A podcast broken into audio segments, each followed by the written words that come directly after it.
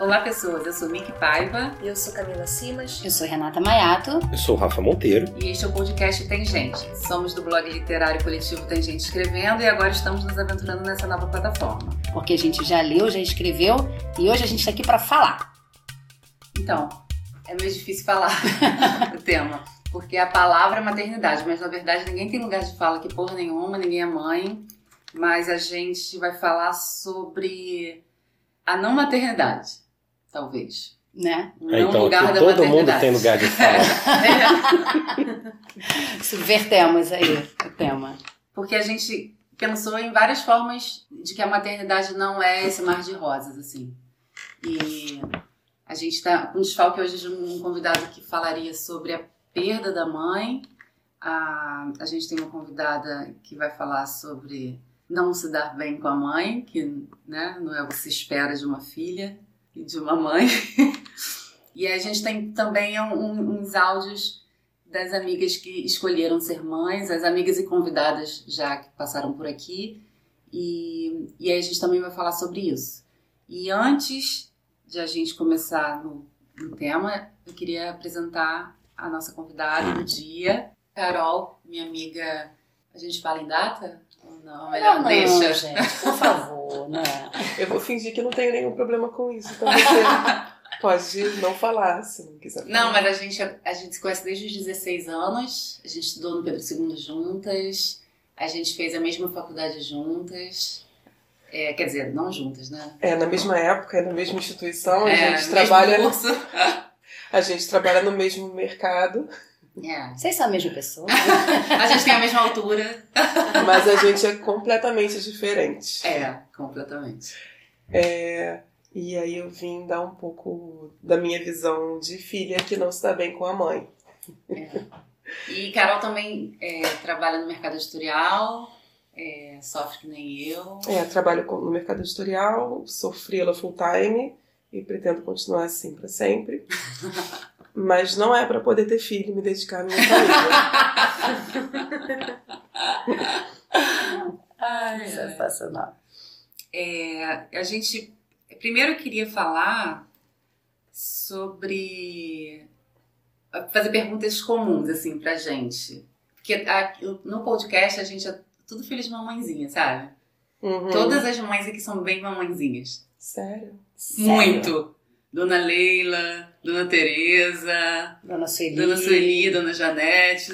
É. Dona Janete você sabe que é bem mamãezinha até com você, né, Carol? É. Dona Janete é minha mamãezinha. E aí, é, queria perguntar para nós todos é, qual é a primeira lembrança materna que vocês têm? A, a primeira im- lembrança de sua mãe ser sua mãe? Timalia. Vai ser pesado.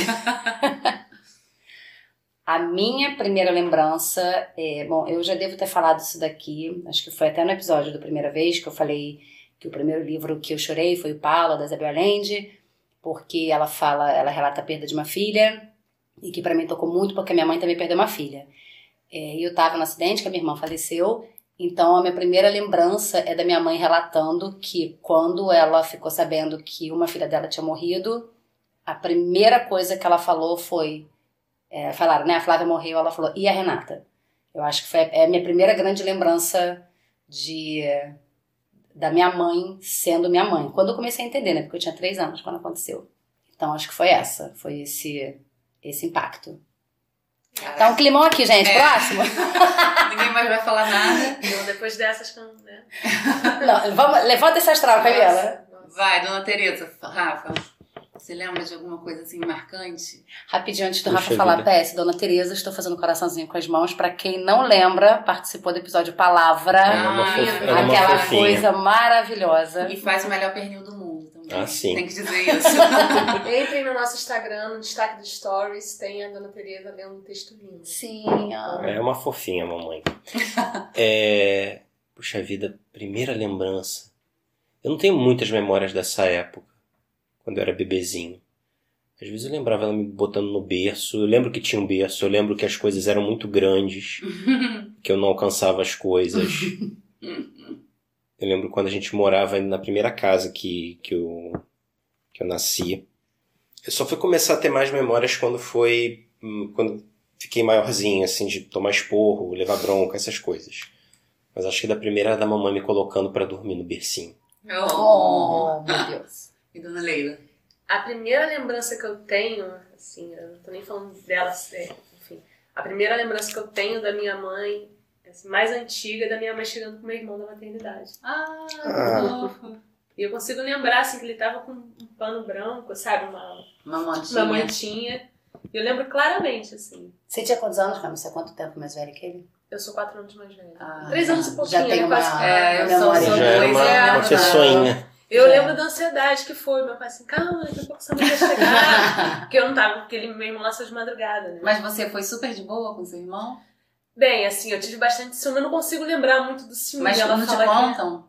Não, ela me conta, assim, que teve uma época que eu... Ela não conseguia me vestir pra ir pro colégio, assim. Porque eu comecei a ficar maiosa pra caramba. Tava Tipo, dando como eu não- bafo, Eu né? não queria deixar ela, o meu irmão com ela, sabe? Uhum. assim. Vou deixar esses dois juntos. Ela fala que uma vez ela me levou pro, pro colégio de pijama.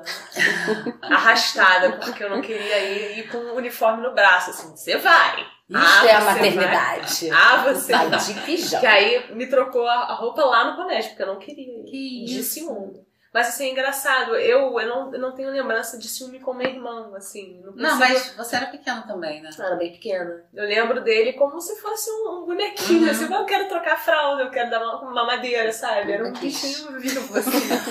Quase um Dá- tamagotchi. É um tamagotchizinho, Era um queria brinquedo cuidar, novo. né? É um brinquedo novo, assim, né? Mas essa é a primeira lembrança que eu tenho da minha mãe entrando na casa da minha avó, que era um- a gente, a gente morou, Olha que até os oito interessante. anos na casa da minha avó. Você tem a primeira lembrança da sua mãe é ela sendo mãe do seu irmão. É, Bizarro, né? muito né? E a minha é. Eu sempre tive insônia, né? Desde criança. E a gente morava quando eu era muito. Até meus cinco anos eu morei em São João de Meriti, que é aqui a Baixada, né? Mas eu lembro de eu reclamar que eu não conseguia dormir. E eu não devia nem, nem devia ser tarde, né? Devia ser tipo 11 da noite. Eu "Ai, não consigo dormir. Já. É, e aí eu lembro da minha mãe sempre me colocando na cama. com- A, a casa era muito pequena, né? só tinha um quarto. Aí tinha a cama dos meus pais, meu pai chegava de manhã porque ele trabalhava à noite. E eu dormia embaixo, numa caminha embaixo, que puxava, assim, Uhum. sabe?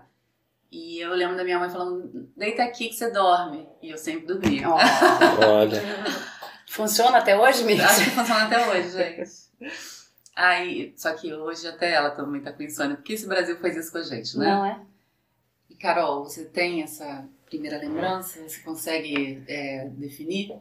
Eu tô tentando lembrar, mas eu não consigo lembrar de uma coisa específica, assim, de um momento, um marco. Eu lembro da minha mãe.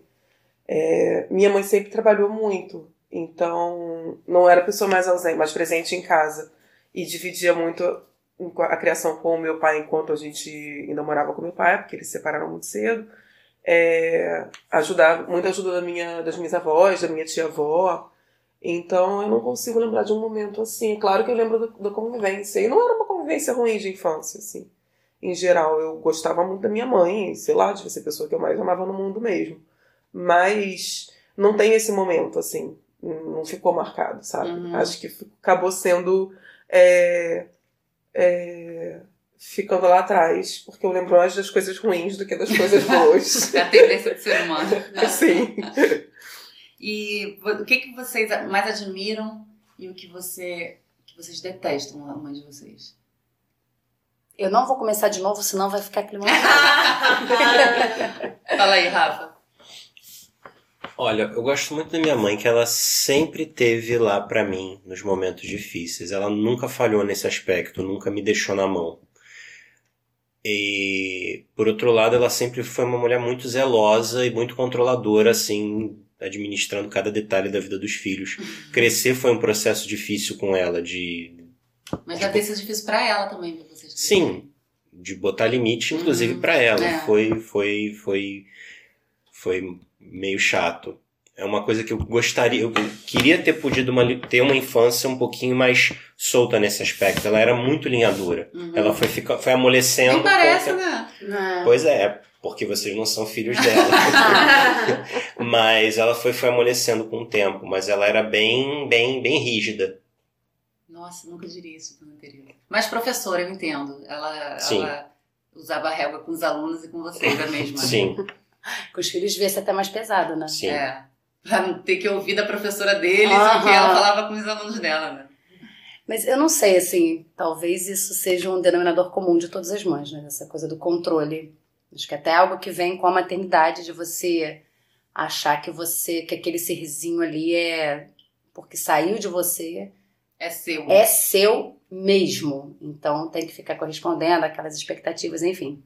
Minha mãe também é bem controladora, não só com os filhos, assim, com todos à sua volta. Mas eu acho que a, a- o que eu mais é, Admira e o que você mais detesta. é, o que eu mais detesto, na verdade, é o fato de que depois de toda essa situação do acidente da minha irmã e tal, a minha mãe nunca é, resolveu isso. Ela nunca, na época, ela não procurou terapia. Ela não. Eu acho que ela meio que pegou tudo que ela sentiu na época, que eu não, né, acho que quem nunca perdeu, quem não é mãe e nunca perdeu um filho, é uma Nunca vai situação, saber. nunca vai saber. Eu acho que ela pegou todo aquele turbilhão jogou numa gavetinha e fechou. E aí isso foi transbordando em várias situações na vida. Mas ela não somatizou, ela não ficou doente, não. Não, ela jogou tudo assim pro trabalho, né? Então ela se transformou numa workaholic e tal, e em cima de mim. É, e depois com os outros filhos também, mas eu acho que foi respingando em várias coisas, no fato dela ter sido sempre muito. Acho que controladora faz parte da personalidade dela, mas assim, com muitos medos, sabe? Então, assim, eu acho que o que eu detesto mesmo é que eu acabei pegando muita Uhum. coisa. Quer dizer, as coisas que eu mais detesto em mim São foram heranças, coisas né? que foram heranças, é. Então, assim, durante muito tempo eu tive que lidar com muitos medos que eu fui ver depois de um tempo, que não eram meus medos, mas que vieram, sabe? Quando você é criado com, assim, olha, eu já, já perdi uma filha, não posso perder você, então não faça isso, não faça aquilo, não. Então, por isso que eu tive uma adolescência muito bélica dentro de casa, porque para fazer qualquer coisa, assim, tipo, descer pro play, tinha que ter um inquérito. É, mas assim, a parte que eu mais gosto, que eu mais admiro, é que a minha mãe, e isso foi com o tempo, foi assim, é uma lembrança mais da minha vida adulta. É que minha mãe, ela, como ela foi, ela teve- depois de mim teve mais dois filhos, ela foi meio que bombardeada com as nossas vidas. Então ela teve que aprender muitas coisas. Sobretudo quando eu comecei a namorar, a minha ex-namorada, que foi meu primeiro relacionamento é, homossexual da vida, ela, é, enfim, ela enlouqueceu, ela pirou. A gente teve a Terceira Guerra Mundial em casa, mas a partir dali, assim, a transformação que se deu nela foi, assim, tão incrível que nem eu acredito. Assim, eu ouço frases da minha mãe hoje que, assim, eu nunca imaginei. Minha mãe era uma pessoa Mas eu nunca ia imaginar que sua mãe ia ter problema com isso. porque ela se pinta de modernosa, É. né? Ela se coloca ali de... Ou talvez por- é, com o filho dos outros não, é problema, com a dela é. É, Com encarar isso certeza. na perspectiva de mãe, né? Nossa, eu Acontece na sou, vida. sou amiga, assim, da- das viadas, sapatão, tudo sempre conviveram lá em casa. Minha mãe era uma pessoa que falava, sabe, tipo, ai, adorei a nova namorada da fulana, porque aquela ex não tinha nada a ver com ela. É, amei o Cris, que é o marido do Diego, que é um Mas- amicíssimo meu, tipo, Nossa, sabe? Não dá pra imaginar, né? Que É. pessoa que, que fala assim, vai ter problemas quando é com a sua filha. Pois é. Mas eu acho que foi muito necessário, assim, pra ela, porque deu um clique nela, assim, tão grande, que eu comecei a namorar, eh, acho que foi em 2016, não me engano, se não me engano. Foi bem ali no começo das questões políticas eclodirem no Brasil. Então, veio meio que a reboque disso, sabe? E eu vi que as transformações dela se refletiram até nisso. Minha mãe estava fazendo Uhum. campanha contra o Bolsonaro no passado, Mas vou dar, vou dar um pitaco aqui, bem pitaco, assim. Pode ser, pode ser também aquela coisa do tipo, eu conheço tanto a minha filha que eu nunca imaginaria que minha filha ia namorar uma mulher. Aquela frase que todo mundo falou, né? Então, eu tipo- gostava tanto de pinto. É, entendeu? e ela talvez se sinta atraída no tipo de o quanto eu conheço da minha filha. Entendeu? É, pode Acho que pode ser. por Pra uma aí. pessoa assim. controladora, Caraca, né? Camila. Porque se ela é tão É. controladora assim. É ela Começou, começou um show da Camila. Para! Mas pode ser uma frustração Não, com pra ela como uma pessoa muito controladora de saber. Eu não sabia isso. Como é que isso aqui passou de mim? É, né? pode Por mim. ser. Pode ser isso. Verdade. Continue, Camila, continue. Por favor, vamos mudar o tema. Agora que é terapia. É, eu tenho minha terapia. Então isso é o que eu mais admiro nela, é a capacidade dela se, dela se renovar e também dela nunca ter desistido, sabe? Tipo, ela perdeu uma filha e teve mais dois depois. Ela não desistiu da vida, ela não se tornou uma pessoa. Mas você deve ter tido um papel muito importante nisso. né? Aham, É você percebe Oh, yeah. que a pessoa se É. sente um pouco sobrecarregada. exato, exato. Assim, é, foi um papel importante, mas assim, em alguns momentos você fala assim, bacana, mas em outros assim, eu não tô aqui pra isso. Eu escolhi não ter filho exatamente porque eu não quero exercer esse tipo de papel. Mas enfim, Se ela vir. se ela vir. Eu já tô aqui meio assim, porque veio um monte de coisa na minha cabeça. Vai Ah, chorar. Quer, quer Ah, passar? Depois você volta? Água? Eu vou passar, Camila. Carol. Depois droga. tá? Eu também sou sensível, gente. Me poupa também. É, coisa que eu mais é, admiro, que eu mais gosto e que eu mais detesto. É, tem muita coisa, na verdade, que eu admiro, sim. É, eu, de certa forma, me acho muito privilegiada na minha criação, porque foi um pouco redoma de vidro, assim, em relação ao resto do mundo. Não senti o machismo me afetando como eu sei que outras amigas minhas se afetaram, foram afetadas. É, nunca ninguém me disse que eu era incapaz de fazer alguma coisa. Isso não existia, simplesmente não existia na minha casa. É, a minha mãe sempre ensinou a gente a ter uma independência financeira, correr atrás das nossas coisas, é, tanto que cobrar isso da gente também de uma forma não, não louca, né? Foi nesse sentido uma, uma coisa saudável. Não era uma pessoa para alguns algumas coisas rígida, para outras coisas nem tanto assim. Era uma cabeça até aberta. É, mas então tem muito, teve muita coisa boa assim na criação. Mas por outro lado, é, eu não sei nem por onde começar. Não. deixa, deixa eu é, então fazer Então uma delimitação uma no, no, no no corpus. Aham. É, fala dessa, da época que vocês se davam bem.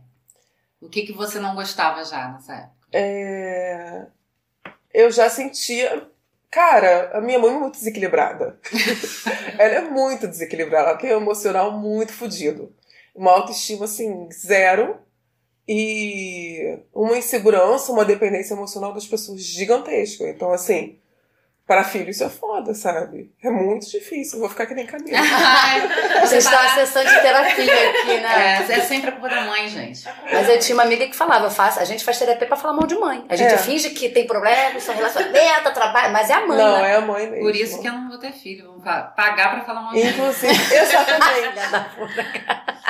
Não, eu, Nem fazer eu- terapia, né, amiga? É. Nem isso. Eu penso nisso também, gente, muito difícil, assim, você ter filho e você cria um monte de expectativa com seu filho e aí ele fode tudo e depois fica falando mal de você, O filho também cria muita expectativa. É, e o filho cria. É, Nossa, com como cria, né? Eu lembro, ah, uma lembrança de infância. Eu lembro que quando eu era criança, eu tinha certeza absoluta que a minha mãe sabia tudo. Tudo que tinha pra saber do mundo. E eu lembro que um dia, acho que foi ela mesma que falou: Não, filha, eu não sei tudo. E aquilo me deixou muito chocada. Claro que ela sabe tudo, gente. Tudo que eu pergunto pra ela, ela me responde. Ela sabe. Tem resposta pra tudo. Eu fiquei bem, bem impressionada que ela não sabia de tudo. E hoje em dia eu penso, minha mãe não sabe absolutamente nada. E assim, é óbvio que ela sabe algumas coisas, mas eu já não consigo aceitar que ela sabe nada. Tudo que ela fala é merda, É. sabe? É, foi uma transformação, assim, muito da água pro vinho, minha criança. Mas eu lembro de cedo também, assim, não muito pequenininha, mas cedo, me ligar que ela tinha problemas, que ela tinha problema de, de dependência muito grande, de ouvir umas coisas assim, ela narrar alguma coisa lá, um problema que ela tinha com o namorado dela, e eu, tipo, sei lá, eu tinha 8, 9 anos, eu, caraca, ela não tá enxergando. Eu sou Caraca. criança. Sabe? Eu, eu sou criança e tô enxergando e ela não tá. E ficar calada, sabe? Porque o que, que eu vou falar? É, eu sou criança, tô auto- autorizada. Então senta aqui, deixa eu te falar uma coisa. É, Não, mãe, dá. cara, realmente. Ai, na minha, minha vez. Não, Camila, quer falar? Posso falar? Co- Respira. Eu vou separar vocês duas. Você Ah, não, é. A gente vai ficar se olhando aqui. É, Eu vou olhar pra Quer uma água? Rafa. É Não, obrigada. hum, enfim, a- lado bom, né? Uma Uhum. coisa boa. Eu acho o bom humor da minha mãe, assim. Ela é muito bem-humorada. E aí eu fico emocionada porque, assim, a gente passou por uma situação muito punk, porque ela ficou viúva com 43 anos, né? E dois filhos pequenos. E eu vejo a... Hoje, né? Eu entendo a cobrança que foi dela mesmo. Você tinha quantos anos? 14. É, eu não vou conseguir falar. Oh. Então, deixa eu falar o meu. A minha mãe é a pessoa mais amorosa do mundo, né? Dona Janete é muito amorosa, cuida de todo mundo e cuida tanto que esquece de cuidar dela mesma, né? Mas isso é uma outra questão. É, e, meu, e ela cuida, ela não cuida só dos dela, ela cuida de todo mundo. Tanto que quando minha avó, mãe do meu pai, ficou doente, ficou minha mãe que foi cuidar dela, sabe? Hum. E meus tios iam, é, os filhos da minha avó iam lá pra casa do, ela tem muitos filhos, tinha muitos filhos. Se revezavam é, para passar a noite, porque minha mãe já passava o dia inteiro cuidando. E aí meus tios iam um é, por noite e sempre falavam assim: Nossa, a Janete já tem o lugar dela garantido no No paraíso. céu, né? Porque além de tudo, ela ainda atura meu pai. Que é um saco. Vai de primeira gerações. classe, É. né? Não, e os, e os, os irmãos dele concordam com isso. Essa é uma, da, dos, essa é uma das razões que o lugar dela no paraíso está guardado. Porque ela atura meu pai. Não, tá, tá guardado pra muitas encarnações, inclusive. Não, eu acho que ela não volta mais. Ela já evoluiu É tudo que a verdade, gente é evoluiu. verdade. Já E uma, não, cabeça. uma coisa que, que, que eu detesto na minha mãe é que ela faz comigo e com minha irmã é ela vai liga pra gente, pra minha irmã não, né? Porque elas moram uma, em andar diferente só. Mas ela, ela vai reclamar alguma coisa com a gente e a gente entrega a solução pra ela e ela não quer. Ela só ela quer reclamar, sabe? Ah, isso Caralho! Eu odeio isso. Aí eu falo assim, então eu vou falar com ele, eu vou falar com ela, eu vou resolver ela. Não, não, não. Por isso que eu não te conto as coisas, sabe? Isso, isso me irrita muito. Eu quero só resolver. Ia ser perfeito, porque eu ia resolver o problema dela, Sim. sabe? É. Mas Ela precisa não do problema dela pra ter com que se entreter. Meu Deus, mas ela já tem tantos problemas, sabe? Eu quero resolver um. Sim. Mas será que isso é uma coisa de mãe, então? Porque eh, todo mundo falando assim, o lado bom, o lado ruim, eu não sei vocês, mas eu tô identificando o lado bom e o lado ruim de todas as mães. Assim, quando Uhum. você falou de É, bom humor, é, a minha o que eu vou também. falar é meio que o, o mashup de, de. Porque, vamos lá, de novo. é, enfim, eu perdi meu pai muito nova. Meu irmão tinha 10 anos, eu tinha 14. Minha mãe tinha 43 anos de idade e ficou viúva. Gente, imagina eu daqui a três anos com dois filhos pequenos e Sim, sem. e o meu pai era aquele cara que fazia tudo, sabe? Uhum. Que, é, que problemas burocráticos da casa era com ele. assim. Uhum. Então ele resolvia tudo. Minha mãe não se, não se pre- preocupava com essas coisas. Assim, de uma hora para outra ela teve que resolver. Entendeu? É, tanto é que ela foi, foi tirar a carteira de motorista depois de, depois de muito tempo, assim. Porque ah, eu acho que ela também cresceu na- nessa Com dor, certeza, entendeu? nossa. Então, eu, uma coisa boa que eu vejo da minha mãe é, é dela ter se mantido uma pessoa, apesar de ela ter tido depressão e ter sofrido muito por isso, e foi uma coisa meio no momento depois da morte do meu pai, não foi no Logo momento que meu pai depois, né? faleceu, foram anos depois, Uhum. e o médico falou que isso é comum até, porque ela tinha tanta demanda com a gente, e tanta coisa Não passava- teve tempo, né? não teve tempo pra, pra sofrer luto dela, É, luto, pra né? elaborar, né? Eu acho que muita gente sofre na hora mesmo, não tem Sim. como. Mas é muito comum. Tipo, aguenta, engole e segue É, em frente. E o meu pai, ele foi, ele morreu de infarto, então foi muito brusco. Ele, hora, de manhã ele tava com a gente, de noite ele não tava mais. E então ela não, sabe, ela teve que se reconstruir a partir daquilo ali. E uma coisa que eu acho incrível na minha mãe é o bom humor, assim, dela, é levar a vida bem, Uhum. apesar do que ela sofreu. Apesar É, de ter tido eu- depressão, apesar de a gente ter tido vários Eu problemas. penso na sua mãe e penso nela sorrindo sempre. É, assim, o bom humor dela é incrível, assim, como ela, ela consegue...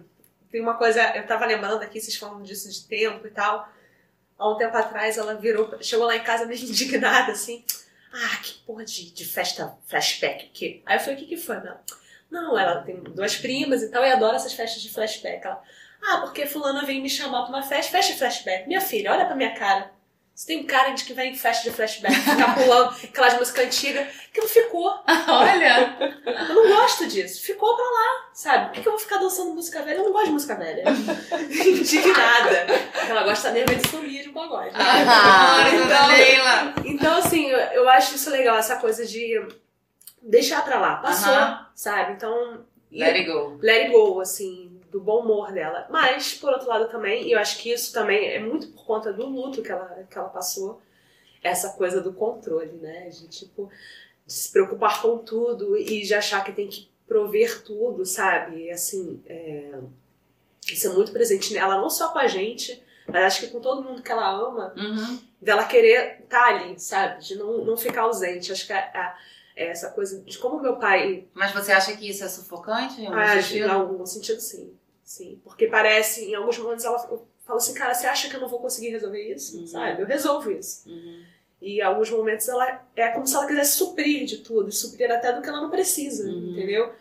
E, e ela é muito mais zona, não só minha e do meu irmão, mas de todo mundo que ela, que ela acha que ela tem que cuidar e tem que fazer alguma coisa para aquela pessoa, Uhum. entendeu?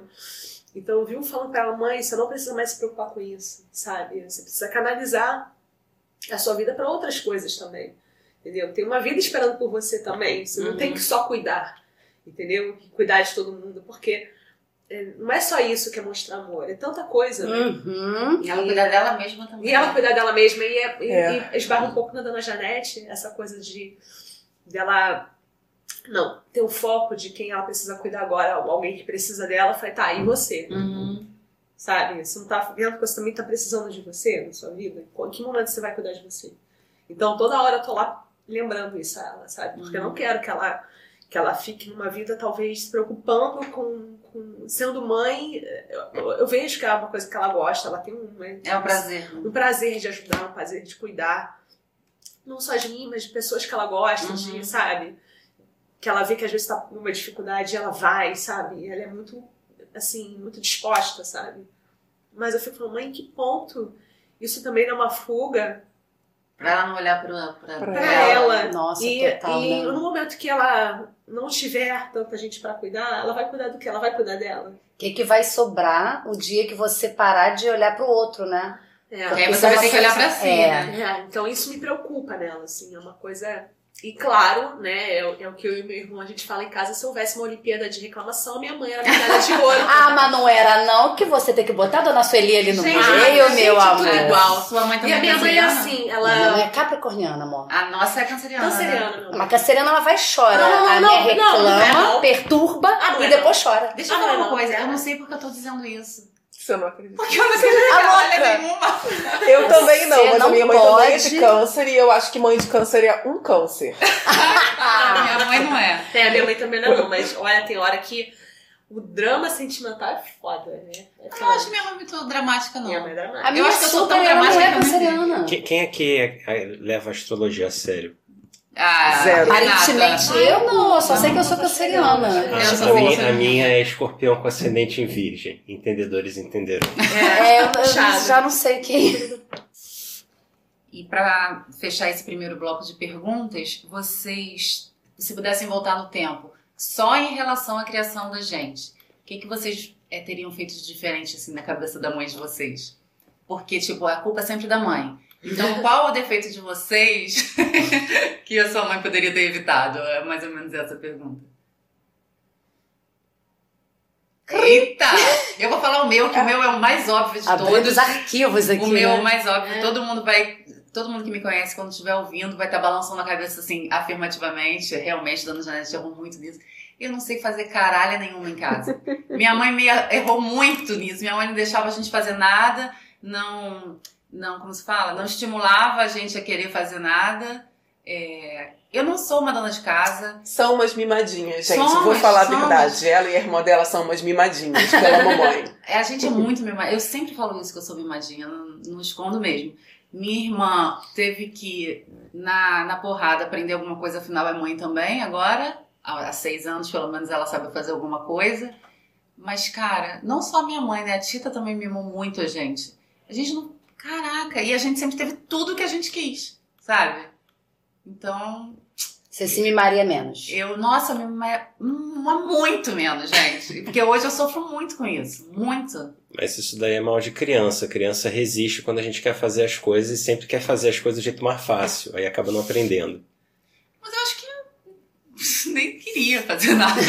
Tava de boas. Eu nunca. Não, Tava as pessoas. bom. Eu acho muito engraçado hoje em dia, assim, as minhas amigas, mais ou menos da minha faixa etária, que reclamam assim: ah, minha mãe veio me visitar e ficou querendo arrumar as coisas. Eu fico assim, meu Deus do céu, esse é meu sonho. Minha mãe sempre veio me visitar e arrumar as coisas. Eu não tenho o mínimo problema em, em aceitar ajuda, sabe? O mínimo, o mínimo. Minha mãe me estragou. Isso não é um problema, isso é uma qualidade, saber aceitar ajuda. Não, mas é esse É. tipo específico de Na ajuda. verdade, ela pede ajuda para as vizinhas. Já vem aqui dar uma limpezinha na minha casa. Não, brincando. Tem uma louça acumulada É, eu sinto o oposto em relação à minha mãe. A minha mãe é a pessoa com quem eu não posso contar pra fazer nada pra mim. Ah. Tipo, nada. Caramba, cara. É, tipo, isso é muito bizarro. Eu fico pensando, se eu tiver filho, eu não tenho essa rede de apoio. Assim, eu tenho, claro, meu marido. Mas aí Eu tenho a minha sogra que me ajudaria, mas eu não contaria com ela pra isso, assim. Tipo, ela tem a vida dela. Não, e é muito... É muito Mas eu duro. não contaria com a minha mãe pra absolutamente nada. É eu, duro eu não confiaria deixar meu filho com a minha mãe, porque, sei lá. E é muito duro pra uma filha pensar assim, eu não posso contar com a minha mãe. É. E E assim, eu não posso. O meu filho, o meu filho, a minha filha não pode contar com a avó. É sabe? isso. E não é, não duro. é, não vou ser injusto. Claro que durante muito tempo pude contar, sabe? Mas hoje em dia, já tem muito tempo, não conta. É uma pessoa que não faz as coisas pros outros, só pede, pede, pede. Não faz. E É. tipo, ai, eu, eu sou tão coitadinha, tão frágil, ai, eu não sei fazer nada. Mas isso, eu posso falar uma coisa também, é, falando mal dos pais? Pode. Os seus avós também têm muito papel nisso. Muito, muito. Porque eu lembro E é- muito deles protegendo muito ela. Sempre protegeram. E minha avó morreu tem uns anos, meu avô morreu ano passado. Acho que desde que a minha avó morreu, ela deve estar sem chão. Que ela não tem essa pessoa pra quem ela pode ligar o tempo todo pra falar as coisas, ouvir as coisas, ouvir um, um alento. E é uma coisa assim que a gente tem sempre uma dimensão muito da gente com a nossa mãe, né? Tipo, a herança que a gente traz da mãe e que a mãe traz da gente. Mas a gente esquece que a nossa mãe tem mãe. Uhum. O teve, e, né? E O- teve. Tem. E traz também, e tem esse relacionamento da mãe, da gente, com a avó da gente. Então, É. sabe, é, e fazendo só um, um, um adendo aqui, o livro que a gente trouxe, eu digo a gente porque foi uma coincidência, tanto a Carol como eu trouxemos de dica hoje sobre o tema maternidade, é a Filha Perdida da Helena Ferrante.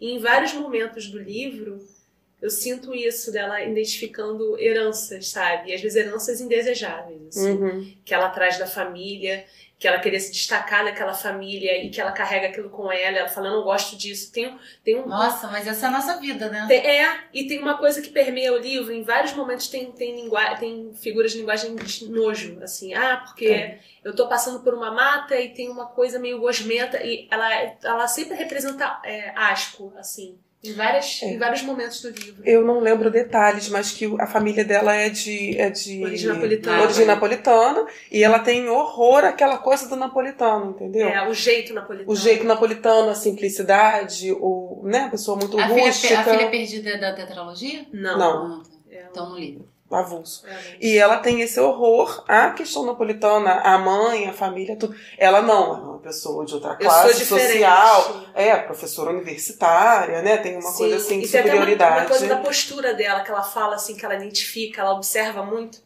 E aí tem, no momento que ela vai numa praia, e tem uma família que ela ah, essa família é de Napolitana. napolitana. E ela e começa a, a citar um monte de lembranças na, na, na memória dela, assim.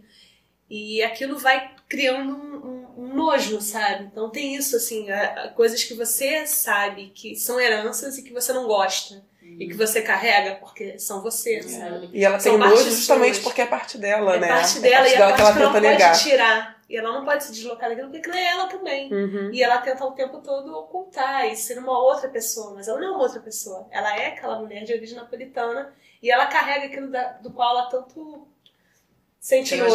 né? Então acho que a, a gente, a gente carrega muitas é, heranças, tanto da nossa Da mãe, como dos- do- da mãe da nossa Da mãe, família, da né? família da É, nossa mãe. Sim. A gente é um recorte dessas pessoas. A gente Somos não é todos é, mini leviatãs pelo mundo aí. Porque Sim. todo mundo tem tudo da sua família. Somos né? indivíduos, mas somos um recorte de tudo que veio antes da Com gente. certeza. Então, É, eu interrompi, mudei um pouco.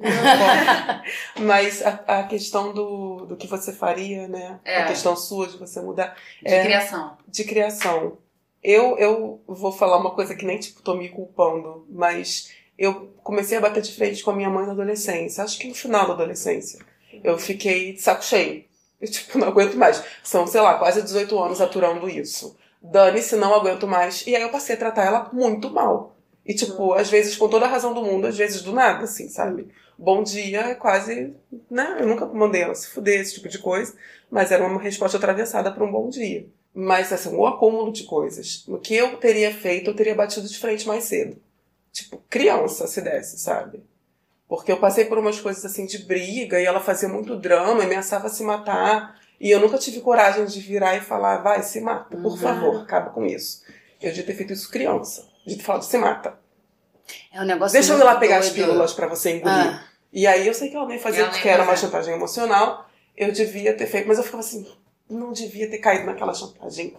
Não devia. Não, e é, e é um- Mas é imagina, se se matasse eu ia me matar depois, Com né? certeza. Então, e é uma situação muito foda, porque assim, você se culpa como filha de pensar uma coisa Uhum, dessa. Tipo, caraca, eu sou filha, eu tô, tô- eu não Tô posso chegar pra isso, tô é. causando isso pra minha mãe. Então é um, é um terreno muito ruim de se pisar. Não, é, Eu é nunca. dose. Minha mãe tam- também é muito dramática. A gente em off aqui tava contando que minha mãe chorou ontem no restaurante, porque, enfim, motivos aleatórios. Mas a gente brigava muito e eu me lembro da minha mãe saindo assim. Eu era criança, eu era tipo, não era nem adolescente, eu era pré-adolescente. E aquelas coisas de, de rebeldia, de sair batendo porta e tal. A minha mãe, quando a gente brigava, ela falou uma frase, falou assim, algumas vezes, assim, é, eu, eu saio de casa e esqueço que eu tenho filho. E aí ela, a gente brigava e ela ficava sem falar comigo, tipo, dentro de casa. Ela ficava sem falar comigo, do tipo, Criança. né? criança. Eu era criança, ela era mãe, sabe? Hoje eu louco. trabalho como professora tem quase 10 anos. Eu me lembro que quando eu comecei em sala de aula, e assim, eu sou mais velha de quatro irmãos e tenho primos e afilhados, assim, sempre tive muita criança ao meu redor. E eu amo criança. E uma das coisas que eu mais gosto na criança, assim, é, eu vejo mini pessoas. Eu não trato criança como retardada, eu não fico assim. Eu guardo isso pros meus gatos. é, imagina, Bubu, um beijo. e, mas eu, eu aprendi muito quando eu comecei a dar aula. Eu tinha um pouco dessa postura da criança, sabe assim, "Não, vou fazer, não vai. Falei assim, cara, minha mãe fazia isso comigo, eu não posso fazer, sabe? Tem que lembrar que é criança. Exatamente, porque quando eu era criança, minha, e a minha mãe até hoje, ela tem essa coisa muito infantil, tipo, ela chorou ontem porque ela ficou com ciúme, porque os meus irmãos somos muito amigos e muito unidos, e aí ela às vezes fica com ciúme de não, de não fazer parte dos nossos rolês, sabe? É, e o que eu mudaria é que vocês estavam falando, né, que vocês de muito mimadas e tal, é muito engraçado que todos os meus amigos de muitos anos, eles sempre falaram assim, usavam a palavra como se eu fosse mimada, mas na verdade eu sempre fui muito super protegida. Uhum. Eu não considero, assim, eu não acho que, que eu tenho. Assim, fui mimada em várias coisas, dessas coisas assim, tipo, sair de casa é, tarde, não fui aquela pessoa que saí com 18 anos, 20 Uhum. anos, que eu já arrumei trabalho, lá, lá. É, tive todos os privilégios do mundo, mas, assim, minha mãe não é uma pessoa exatamente carinhosa. Então, é, ela sempre fez tudo por mim. Ela, ela demonstrou carinho sem ser fisicamente, né? Exato. Com ações. A ações. gente fala assim, se você estiver no deserto do Saara com uma dor de barriga, você vai mandar um, um zap. Ela, ela- vai resolver. Aí em cinco minutos, meu amor. Ela vai dar uma maneira, falar lá. Sabe, a gente fala que é a- sabe, os absurdos? Lá, essa Saddam Hussein. Deixa eu falar com você. Ela é essa, assim, ela resolve tudo. Ela é muito eficiente, muito eficaz. Mas aí, vai chegar em casa assim... Teve dor de barriga por quê? Que eu não tomou negócio? Que eu não sei o quê? Não sei o quê. Aí vai brigar. É, aí briga. E ela nunca. Eu falo isso pra ela assim, tipo. Até hoje eu tenho que lembrar. Falo assim: dá pra você, por favor, só agora, só nessa vez, você ficar do meu lado? Porque ela é aquela pessoa que eu chegava em casa do colégio, sei lá, Fulano. Sei lá, briguei com o Fulano. O que, que você Fez, fez? Renata? Ah, O que, que você fez? Ah, namorado, briguei com o namorado. O que, que você aprontou? Do tipo, sempre, ela nunca chegou e falou assim, mas por que que aconteceu isso? Como é que você está se sentindo? Vamos falar sobre. Era sempre assim. Se você chega e fala, ah, nossa, tô com muito frio, porque minha casa é muito frio. É, pois é, mas acontece que você também, do tipo, nunca é um, pois é, minha filha, que coisa, né? Tipo, estamos aí. Ela sempre tem que dar uma maneira, assim, de subverter o que eu tô O falando. assunto pra ser sua culpa. Exatamente. Não sei se nem uma questão de culpa, mas as coisas Mas é sua responsabilidade, né? Você É. que causou isso. Então agora Uma, você... uma alfinetadinha Ah, ali em É algum quase lugar. um terapeuta ruim. Terapeuta. Sensacional. Muito bom. Você, Rafa. Eu queria que a minha mãe tivesse confiado mais em mim e me deixasse um pouco mais solto. Não muito, um pouquinho só. Ela era muito linha dura com as coisas, muito controladora e não dava espaço para eu fazer quase nada, ter as minhas vontades, minhas ideias. Ela tinha a ideia dela de como devia ser mãe, de como devia ser a maternidade, e era aquilo ali. Eu tinha que me dar por satisfeito, entendeu? Era bem, bem linha dura. Não tinha opção, né? Era Não, não- dela. Não tinha opção. Era, era até ofensivo eu cogitar o. Sério? Exatamente. Mas eu sou sua mãe. Hã? Eu sou sua mãe. Eu Exatamente. Sempre melhor pra você. Exatamente. E... Por quê? Porque eu sou sua mãe. É, eu acho que eu teria sido um pouco mais feliz e talvez eu tivesse me tornado um pouquinho mais safo, um pouquinho mais esperto, se eu pudesse. Tem aquela coisa de você. cons- É, é muito difícil de você confiar na criança para deixar ela fazer um pouco das coisas, porque tem alguma inteligência na criança. É, A gente tem né? Exatamente. Eu, eu dou aula para criança pequena e assim, é, tem que observar o tempo todo os comportamentos, tem que prestar atenção para ver se elas não, não estão se matando. Porque elas sim, crianças fazem coisas muito estúpidas e muito perigosas. Mas elas têm ali uma sabedoria lá, um software rodando na cabeça delas, que até certo ponto é legal você deixar um pouquinho para ver o que, que acontece. Uhum. Entendeu? E. Senão você acaba amadurecendo na porrada, né? Ou não amadurecendo. Ou não amadurecendo, que seja, até muito, a maioria. Tem um pouco disso. Mas você tem muita dificuldade de amadurecer quando é su- tem, muito tem. controlado e super protegido. Exato, assim. essa coisa da redoma, de, de você ter uma redoma super protetora, aquilo te dá uma série de privilégios, mas também te tira muita coisa. Tem um preço muito alto Hum. naquilo ali. E eu preferia não ter pagado aquele preço. Não sei como seria a minha vida hoje se a vida tivesse sido de- é, de- dessa forma. Posso estar enganado. O foda é que tudo isso que a gente está reclamando, com muitas aspas agora, é, elas fizeram pro nosso bem, né? É. Sim. E não só elas fizeram para o nosso bem, como elas acabaram transformando a gente em quem a gente é. Eu me lembro que uma vez eu falei com a minha terapeuta que eu estava no casamento de um, um primo, uma prima, sei lá, do meu ex-namorado. E a família dele era muito margarininha, assim, sabe? Tipo, mamãe, papai, tios e almoços e tiriri, tiriri. E em algum momento aquilo, assim, eu admirava muito, porque eles não, não tinha tiro, porrada e bomba que nem tinha nos jantares da minha casa. Mas, ao mesmo tempo, o meu namorado era um eterno sexta série, sacou? Um cara que nunca cresceu. Cara que não tem conflitos. Não, assim, era um negócio de, de, de achar que, sabe, que a, a mãe achava que ela tinha que segurar no colo a vida inteira e ele tinha certeza. e aí é, eu fui nesse casamento e eu me lembro assim que, ah, bebe, né? Você fica emotiva, aí eu vi, ah, enfim. Gente, vocês choram quando bebem? Eu acho isso muito estranho. Eu sou canceriana, amor, vou voltar aqui, né? eu choro com tudo. Mas eu lembro que eu, aí eu levei essa coisa pra minha terapeuta e ela falou: as nossas, as nossas faltas também nos tornaram quem nós somos. Porque assim, tudo que você reclama, vem reclamando do seu namorado aqui, tem muito a ver com o fato dele ter tido isso tudo. Dele ter tido esse colo, esse vem cá, meu bebê, o que aconteceu com você na escola? Mamãe vai cuidar de você. Então, tudo isso que ele teve e que eu em algum momento admirei, é, que eu não tive, em algum momento eu reclamei, nos tornaram pessoas completamente diferentes. Eu acho que eu sou muito melhor do que ele. Eu tenho Mas certeza. né? o Rafa ainda falou de uma questão, que não era só o colo, né? Além de toda essa né, superproteção, também tinha o controle e ri- rigidez. Sim. Então é diferente também. Não é só aquela mãe que superprotege e dá colo e faz tudo É. da criança. Não, é, é assim, eu tive um, um- Eu ainda tenho uma coisa de desenvolvimento. Quando você cresce numa redoma, você é privado de experiências que podem ser potencialmente ruins, podem ser potencialmente perigosas, podem ser potencialmente tristes. Então você não aprende a lidar com aquilo. Uhum. Um, um exemplo.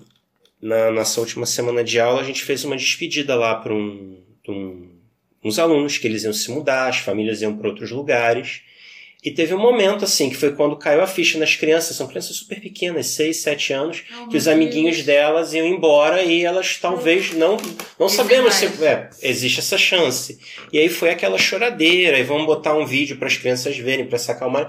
Mas foi um momento em que elas tiveram que Lidar, né? Encarar. lidar Um com uma, ruim, né? um sentimento ruim, mas é uma situação da vida, ela é uma situação normal, porque é o tipo de coisa que acontece, Uhum. não é. E foi até uma coisa. E era fruto de uma coisa boa, não foi uma tragédia que fez eles se separarem. né? Exatamente, não é uma tragédia, ninguém morreu, mas é, é- é triste, é difícil, faz parte da vida. Uhum. E assim, na hora, é, é foda você ver criança chorando por É, isso, mas faz parte da vida. Eu acredito que eles, resolvendo aquilo bem na cabeça deles, eles vão crescer pessoas melhores porque eles passaram por isso. E eu acho que eu fui privado de muitas situações desse tipo pelo tipo de vida que eu levava. Entendi. E aí eu tive que compensar depois na vida adulta, dando um jeito. É mais sofrido, né? É, eu falo um pouco isso também com as minhas amigas que são mães, que quando elas controlam demais e ficam naquela coisa tem que ser perfeito. Tem muita mãe à minha volta que tenta ser perfeita. Claro, logo descobre que não dá. Mas muitas tentam, né? perfeito, né? É, É. aquela cobrança, não, vou estudar, né? Vou me informar sobre o melhor possível pra criar um- uma cabeça muito boa nessa criança. Coitado, eu não quero que ele fique ferrado como eu fiquei e outras Não pessoas que eu não, conheço. gente. E assim, quando você tenta fazer essa coisa maximamente controlada, você, primeiro, você não pode controlar tudo. Então, uma hora vai dar ruim. Sim. E quando você tenta fazer as coisas um pouco mais é, livremente, as coisas acontecendo aos poucos, doses homeopáticas, você, as pessoas aprendem a lidar com aquilo. Quando você acha que tá tudo sob controle de repente não tá, você fica sem chão e, vai, e tem que aprender a base de porrada. Então, assim, você tá tentando evitar pequenos traumas no dia a dia e um dia o trauma vai chegar gigantesco. E talvez isso foda muito mais com a cabeça da criança do que qualquer Com outra coisa que certeza. pudesse ter acontecido. Então eu Sim. fico preocupada. Minhas amigas que não querem seus filhos com, filhos com traumas me deixam preocupadas, porque assim, ele vai ter que ter trauma. Cara, a vida é um grande É, trauma. vai ter que ter trauma. Tem uma coisa que, assim, criança é um potencial enorme de desenvolvimento. Adulto tem tanto. É, qualquer coisa que uma criança aprende mais cedo, ela vai ter mais tempo de maturar, É. porque ela tá com o sistema nervoso, tá com o emocional se desenvolvendo. Então, se você pega as janelas de desenvolvimento das crianças, você consegue produzir um tipo de coisa que, com um adulto começando, vai demorar muito mais tempo. Isso não se aplica só a conhecimento, conhecimento Conteúdo, escolar, técnico. conteúdo, mas habilidades Currículo, também. né? Currículo de vida, né? Emocional, né? É, Eu não, eu não gosto desse termo currículo de vida, né? é, é, Eu acho meio esquisito, mas assim, é o que as Mas pessoas chamam na pedagogia. né? hab- habilidades socioemocionais, entende? É, não, eu entendi. É emocional mesmo. Entendeu? É Aquela Habilidade. coisa de saber, sei lá, terminar um namoro, saber tomar uma demissão. Que é o tipo. Inteligência Caraca, todo mundo. emocional. Aham, sim. Inteligência emocional. Nossa, eu já tô Exato. querendo esse tema. Como terminar o namoro dignamente sem se tornar. Ah, Gente, é, eu não falei aqui, mas a minha mãe sempre trabalhou muito, meus pais se separaram cedo, eu falei essa parte. Mas quando meu pai saiu de casa, ele saiu do Rio de Janeiro. Inclusive, eu acho uma grande, uma grande filha da putagem, porque minha mãe criou a gente sozinha. Ligar e mandar cartinha não é criar filho, Você né? filha tio faz. é. Eu não fui criada pelo meu pai, tipo, eu não tenho pai, eu não considero que eu tenho. Nunca fui ausente, sempre teve lá, né, mandando Tamo mensagem, passando férias. Ah, moça. mas isso é tio, isso não é pai. Mas né? é, ele não participou da sua criação. Não, ele não me criou. Ah, Não. pelo menos mandou cartinha, né? Mandou cartinha amor? e ligou né? sempre. Não foi nem em casa de Renata. É. Né? Gente, É se a gente verdade. for fazer o tema paternidade, É verdade. Ai, vamos fazer? Ah, agora vamos, me vamos. chame porque É. eu vou acabar com todos os pais. Nossa, se eu conseguisse acabar comigo, eu vou ficar feliz. Rafa, Mas não a questão- dia não, tá? Não, eu também tenho histórias de paternidade pra contar. Não, não, Não, É legal pra até o Rafa. Não ser, né? Do É. jeito que- Gente, nem todo, até conheço pais que são bons. Nem todo pai. até conheço. Mas é porque a gente esqueceu de falar que nosso Rafa Monteiro aqui em breve será papai. Tá preparando um menino. Nossa Milena está grávida. Milena participante do nosso segundo episódio, né? A comida. Comida. Daqui a pouco vai entrar aqui com um áudio maravilhoso. Exatamente. Ainda não sabemos se é um menino ou uma menina. É. Não, uma- é. Você Ainda- tem palpite? Não sei, não sei, não sei. Não sei. Hum, esse, essa apertadinha de olho aí, eu acho que tem palpite. Hum. Você não tá Não querendo sei. dizer. Posso usar esse gancho para só falar uma coisa que em algum momento eu queria falar aqui no, no episódio, É, mas já que essa, essa história surgiu, quero trazer a rainha das rainhas, que é Gretchen. É, eu vi uma entrevista dela outro dia, não me lembro onde que foi, porque era uma, uma das coisas que eu é, pesquisei para o tema maternidade, até porque na minha vida, como aconteceu, né, o, o rebuliço lá, quando eu comecei a namorar uma menina, que a Gretchen sempre dá esse, esse esqueci a palavra, gente, esse testemunho por causa do Tami, né, que é o filho dela, que fez a transição de gênero e tal. E aí ela falou uma coisa muito incrível, ela falou assim, toda vez que tem alguém grávida, e as pessoas chegam para as mães e para os pais, né, e faz essa pergunta, é menino ou menina? E a resposta é sempre assim, ah, não sei e tal, você tem preferência? Não, eu quero que venha bem, com saúde, que seja feliz. Por que que isso muda com o tempo?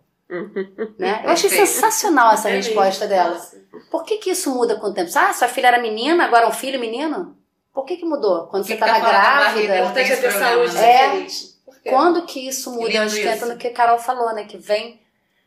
Assim, a partir do momento que nasce, e aí você pega aquilo e torna aquilo como se fosse um serzinho. Uma seu, bolinha de expectativas. Né? Porque as pessoas falam, eu quero muito ser mãe, eu adoro crianças, adoro bebês. Você fala assim, bicho, então tu tá fudido, porque bebê dura muito pouco, criança dura muito O problema pouco. dura pra E sempre. depois você tem uma pessoa. E uma pessoa é isso. Uma Pessoas são pessoa. difíceis. São. São difíceis. E pegando esse gancho que você falou do nove meses, né? A gestação só dura nove meses, bebê dura muito pouco, e depois você tem uma pessoa. E a gente, antes, na, na reunião de pauta, né? A gente, eu e Michelle, a gente estava trocando um- um bate-bola assim pelo WhatsApp sobre essas questões da pauta. E eu falei assim, cara, uma coisa que me incomoda muito, muito hoje em dia, que é essa cultura da experiência aplicada na gravidez, sabe? Hum. Do tipo, do tipo assim, pessoas que já, mulheres, né, que são mães e tal, que geraram uma criança e ficam, ah, você não tem vontade de gerar alguém, sentir a criança crescendo dentro de você. Então, sabe, eu acho que tem, tem muita gente hoje que está focada na questão de gerar um filho, né? Da experiência como mulher de gerar uma criança. Mas isso acaba, gente. Isso é uma parte, é, é uma fração da maternidade, é uma fração Sim. muito pequena, né?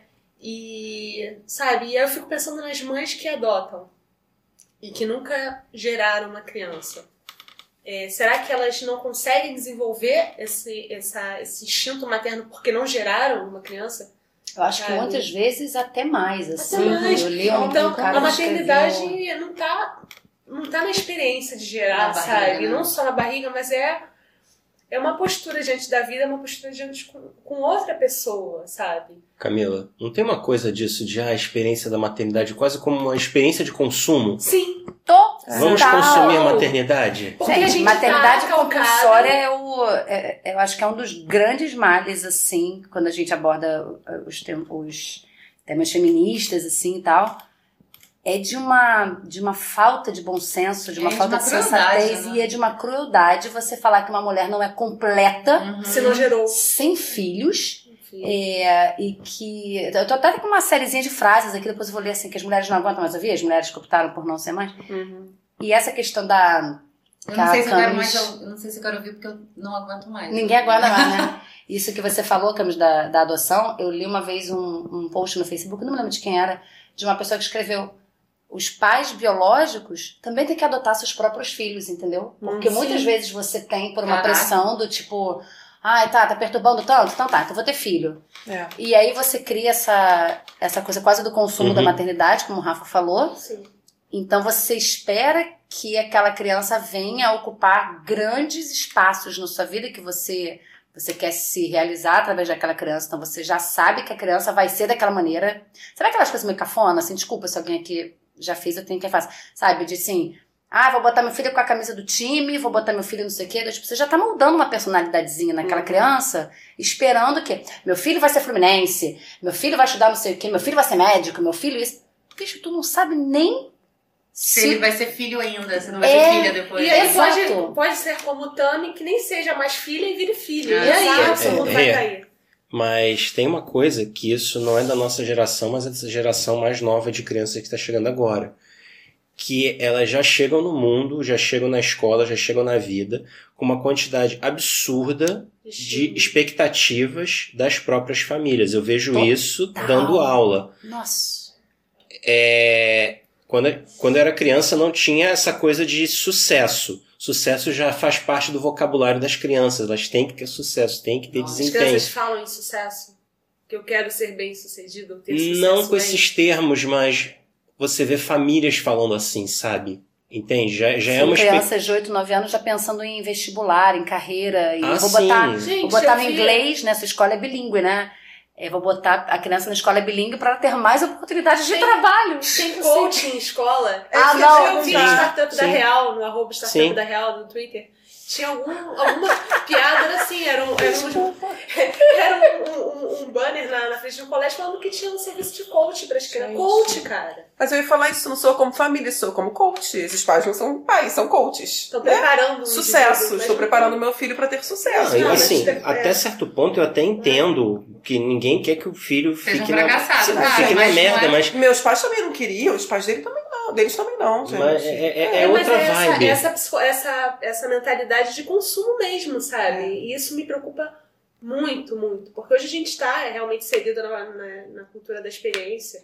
E não é só o comprar, né? Porque Não é depois que a hambúrguer, né? É uma classe. experiência. É, né? depois que a Não é uma classe realidade C, gourmet. depois que a classe C ascendeu ao consumo e também começou a comprar o iPhone que a, a classe superior tem, entendeu? Obrigada, Lulinha. E começou a, a, a gerar essa, essa, esse ranço nas classes mais altas, do tipo, ah, porque agora eu vejo pobre no aeroporto. Olha quantas vezes a gente Uhum. já escutou esses, esses comentários toscos de gente que não consegue ver ninguém com um chinelo no aeroporto e acha que não é roupa para andar no aeroporto, É. ou sei lá, Ai, se é que tem uma, um dress code do aeroporto. Que Tem. gente cafona, Que gente cafona. além de tudo. Gente, tem E uma aí- hashtag chamada Aerolook, que é o look do aeroporto. Ah, Ah? E então acho que a gente está inserido numa cultura de experiência e isso, e isso respinga na questão da maternidade, sim. Porque você tem que ter a experiência de gerar alguém e você tem que ter a experiência de fazer um book com a barriga e depois com a criança no colo. Gente, E não depois você tem que Nada fazer. mais cafona. Mais boa cafona. de você grávida. Não faça. Isso. E outra, e tem isso, e tem o chá revelação.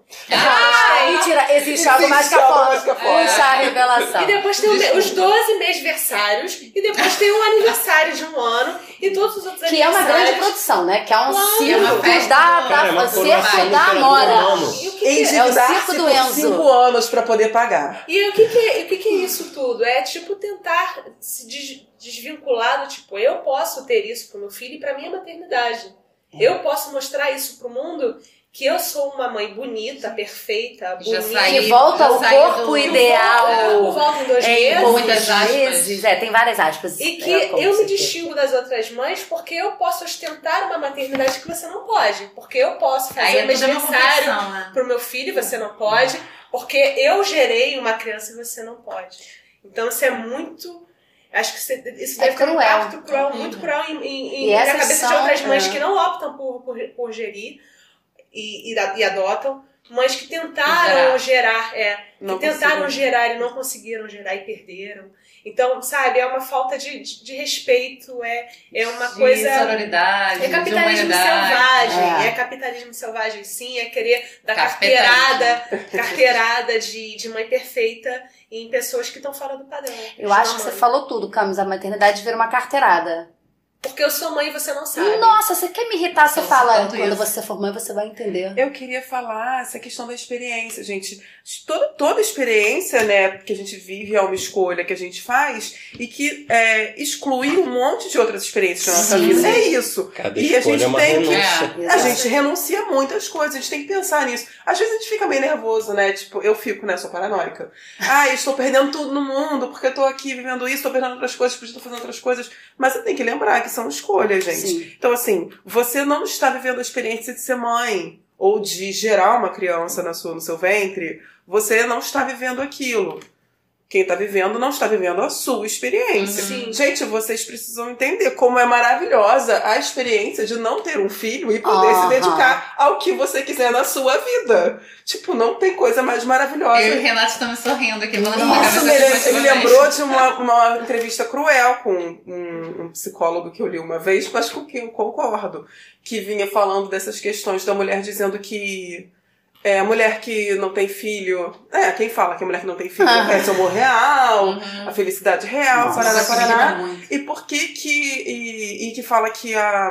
Quando a mãe, a mulher vira mãe, ela fala: Ah, vocês não conhecem o amor de verdade, porque a maior alegria da minha vida é o meu filho. Bacana. E aí o psicólogo falava: É claro que a maior alegria da vida dela é o filho dela, porque não restou mais nenhuma depois que ela teve um filho.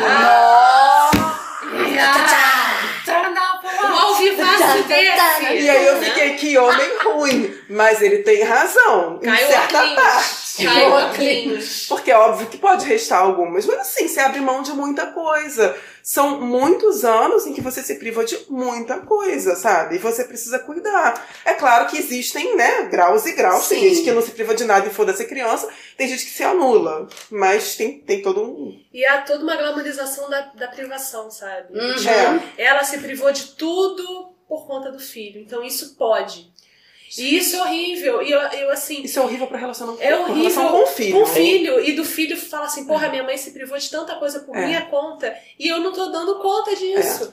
Isso é ruim Não tô- para as duas partes. As expectativas sabe? dela não estão sendo atendidas. Tem um Não outro ponto assim. na fala desse psicólogo que me chamou a atenção, que eu vejo muita gente falando, tipo, ah, eu quero um dia ter um filho porque filho é amor de verdade. Então a pessoa trata qualquer outro relacionamento que ela Exatamente, possa isso é- ter Superficial. como não tá valendo. É. Namoro não vale, é, pegar com outras pessoas não vale, casar não vale, Amizade. ter amizade não vale, ter seus parentes, sei lá, porque Uhum. você tem sua mãe, tem ter seus, isso não vale. Não. vale você ter dá, filho, porque o filho é o amor verdadeiro, o resto é tudo falso. Gente, Amor verdadeiro, amor você- eterno, né? E se você consegue cultivar os, os outros vínculos seus com integridade, você vai conseguir ser um pai ou uma mãe melhor. Muito, Muito. gente. Exato. Imagina, você abre mão de tudo.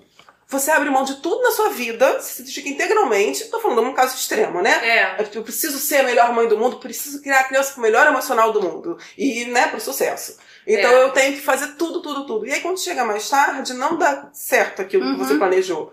Porque, assim, não vai dar. É tipo o vídeo cacetada, quando você tá vendo que esse cara, é óbvio que isso vai dar merda, É. né? Aham. É tipo isso. Não vai dar certo, porque alguma coisa, né, vai sair errado. Ou É a vida, né? É a Você vida. é consegue errado porque é uma tudo. Gente. pessoa que, que pensa e que não vai Imagina o inferno que É. você vai fazer da vida do seu filho. E quando ele começar a cagar pra você e quiser sair com os amigos, Uhum. com a namorada e tudo mais, e não der valor pra você, depois de você ter sacrificado 20 anos da sua vida pelo seu filho. OBS. Nossa, acabou a relação, gente. Eu sou muito fatalista, mas. O valor pra você da forma como Que você, você acha que esperava. É, porque, Porque- você abriu mão de tudo por 20 anos. Mas desse é- filho da puta é e ele é ingrato isso. desse É jeito. aí que entra a pessoa. É. Né? É, o bebê pessoa você segura no colo. Uhum. Tipo, sabe esse negócio que Por isso que eu eu, gosto de bebês. eu vim observando nos. A gente já tá no momento que as, as nossas amigas estão tendo filhos, né? Às Uhum. vezes até o segundo, o terceiro e tal.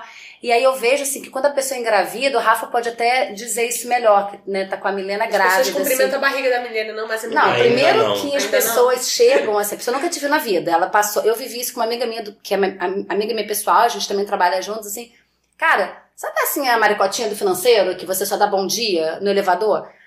A maricotinha do financeiro abria a porta e falou assim: Meu Deus, você está grávida, benção divina, vem cá, eu já amo essa criança. Fala, bicho, como que você ama essa criança? Você nem sabe nem o nome da pessoa direito, sabe? A grávida, ela se torna uma entidade. As pessoas, elas têm cuidado, pelo amor de Deus, fulano tá grávida, puxa a cadeira, se quer alguma coisa, E elas que vão até me um mandando. certo ponto sim tá certo. Não, tá certíssimo. Mas aí, meu amor, a É. criança nasce, nasce- a entidade que estava dentro de você, te tornando a estrela, porque a mãe, na maternidade compulsória, na estrela. sociedade juntos e Shallow Now, quando a estrelinha sai da barriguinha e vem ao mundo, Amanhã a sociedade vira as costas para essa mãe. Sim. Aí essa mãe, se ela perde o emprego, ela vai fazer uma entrevista de emprego. Mas você Mas tem quem vai filho? com Quem vai ficar com seu filho? Ou seja, a mulher que passou nove meses sendo a grande estrela da festa, ela se torna automaticamente depois descartável. E essa criança que era tão amada pela maricotinha, se ela em algum momento se torna, é, sei, tem notas baixas ou é, respondona, né? Aquelas coisas que a gente fala das crianças mal criadas, e aí cresce, catavento. vira é, uma criança rebelde, aí vira adolescente. Oi? Não faz isso, Enzo. pega todas as, as questões. Aí pode virar, é, não sei, o time que os seus pais, sei lá, Flamengo, vai ver Fluminense. Frustrou uma expectativa, Né? né? Aí, essa criancinha aqui no ventre era tão amada, idolatrada, quando ela vira adulto, ela passa a se tornar um fardo para aquelas pessoas que criaram essas expectativas. Então, assim, cadê aquele amor todo? Cadê aquele brilho todo? Cadê aquela coisa imensa, sabe? Tipo, por que, que as pessoas amam tanto quando nascem e vão deixando de amar? Então, eu me pergunto muito que tipo de amor verdadeiro Uhum. é esse que as pessoas falam Gente, que só as vocês estão eita atrás de eita e não tô nem A conseguindo gente tá ácida, meu bebê. Ah, então deixa eu falar sobre a mulher que decide não ter filhos. Sim. Oi, você falou meu nome? Porque eu vou me incluir nessa, né? é, as mulheres que decidem não ter filhos carregam o, esti o estigma de serem egoístas ou hedonistas. ou- Uhum. E eu nunca entendi isso, pra mim não faz o mínimo sentido. Como alguém me chama de egoísta por conta de um ser que nem existe, Aham. sabe? Por que, que eu. Você só pensa em você. Óbvio, só tem eu aqui, sabe? Por que eu vou pensar em outra pe- pessoa, outro ser humano, se eu não quero, inclusive, ter esse ser humano? E uma das coisas que eu sempre digo quando alguém quer ter filho é que a uni- o único argumento que eu aceito quando alguém diz que quer ter filho é porque quer ter filho. Sim. Porque eu te dou todos os argumentos que vai te fazer desistir se você não quiser de verdade ter filho. Porque, cara, você tem que querer muito, porque é muito difícil ter, depois criar, porque não é só ter, né? E, e, aí, e aí quem decide por não fazer isso carrega a pecha de, sei lá, Egoísta. egoísta, e aí quando tiver mais velha vai ser a solteirona, sem filho. Nossa. E quem é que vai cuidar de você na velhice? Exatamente. Sendo que todos os asilos estão lotados Vem cá, de mas que- pessoas, de, de mães e de pais, né? E que, e que mentalidade egoísta é essa, né? De você gerar uma pessoa pra colocar E aí no quem é mundo pra essa egoísta, pessoa Camila? cuidar de você quando você E quem é egoísta? Quem decidiu não ter filho ou quem tem filho por causa Para disso? cuidar, Quem né? tem filho por causa disso, claro. Porque não tá considerando a pessoa É. que, essa- que aquele bebê vai se tornar.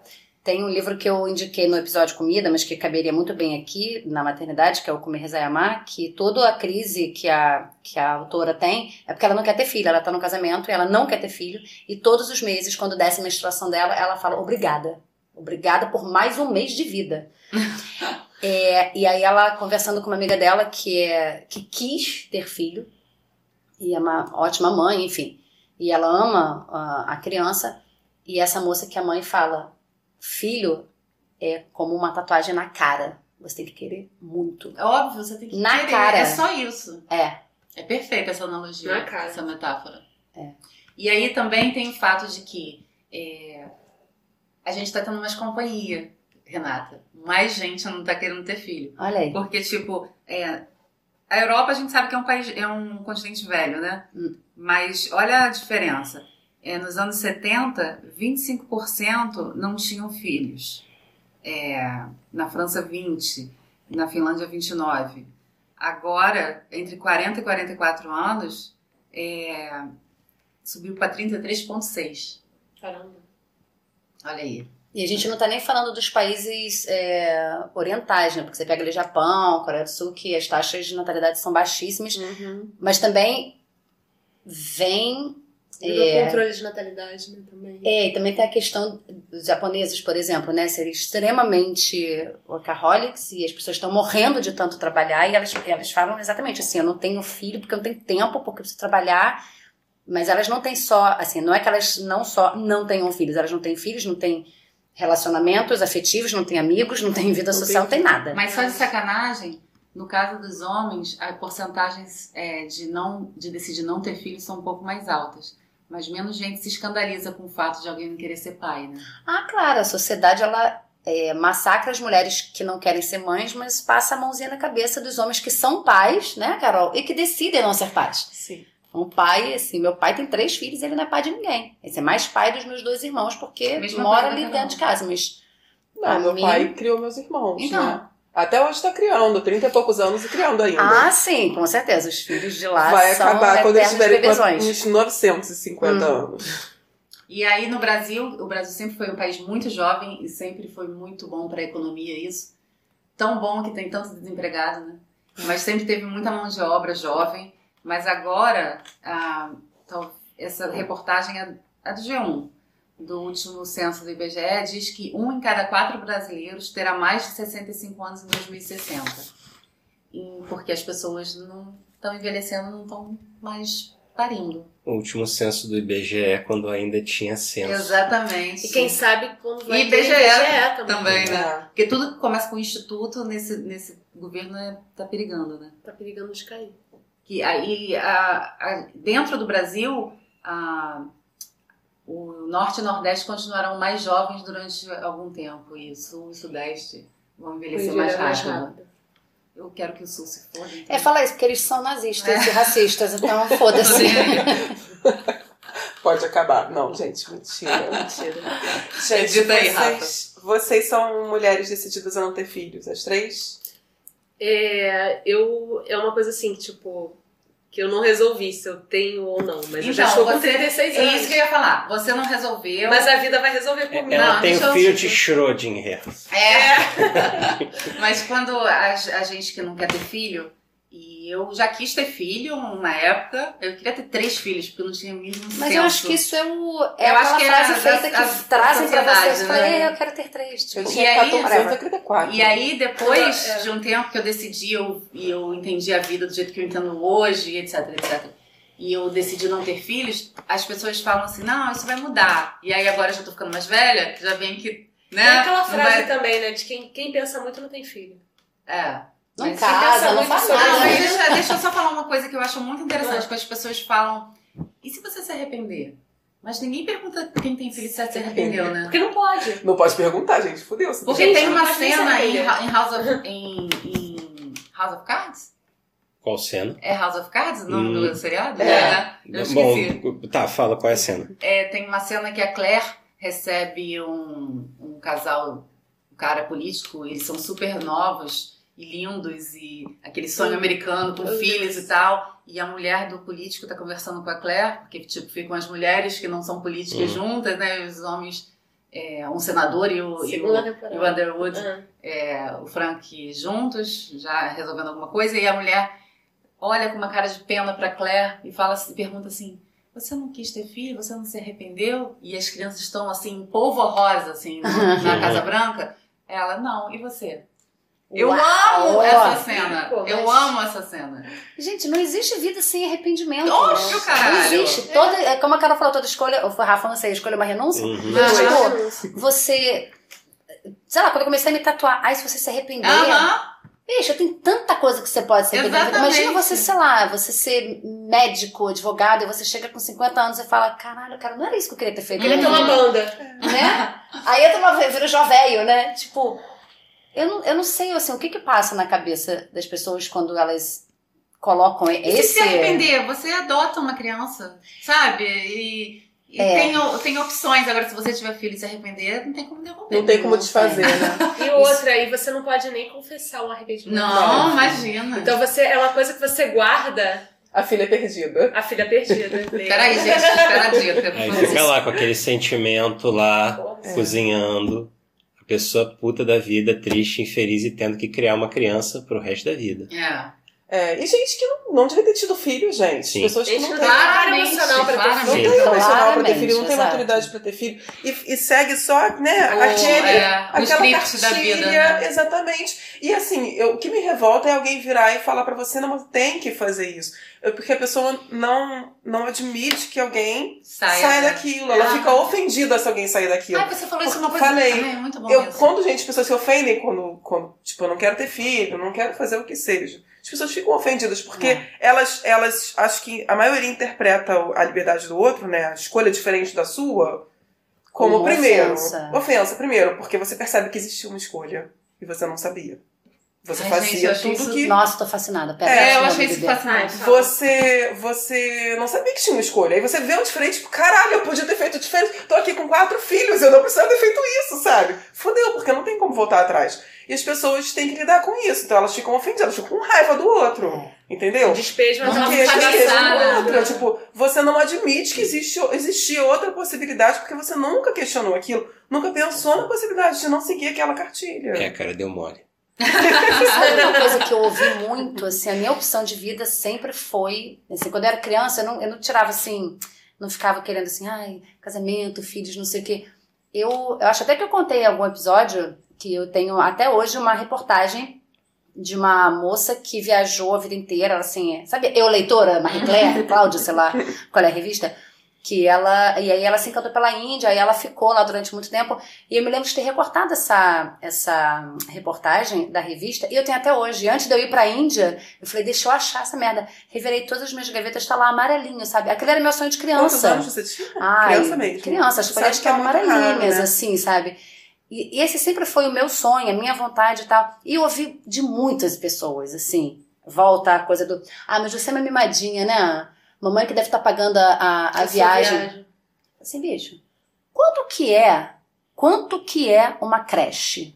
Quanto que é uma escola? Quanto que é um plano de saúde? É, quanto Tem que é um carro pra levar as Como crianças. você não gasta Quanto, qual é o seu gasto mensal com uma criança? Bota aí seis meses, já pagou todas as viagens da minha vida. Mas da aí é minha aquela vida. coisa- As fraldas eu acho que já Mas tá. aí é a sua escolha. Você tá sendo uma egoísta. É. Como que você pega o seu, Seu dinheiro, dinheiro e gasta, gasta com, com você, filha Mas da eu puta? estou gastando com o meu filho, entende? É, Ainda tem uma bacana. coisa de, de benevolência. do É. Tipo, eu tô gastando rios de dinheiro com essa A criança. generosidade que tem que ser é, Mas, tá- né? mas é porque é uma coisa que né, tem que ser cumprida, isso tem que ser Mas feito. a quantidade de mães que são 0% generosas é a coisa que a gente mais vê. São essas mães que são assim, meu filho, meu príncipe, minha vida, não sei o que lá.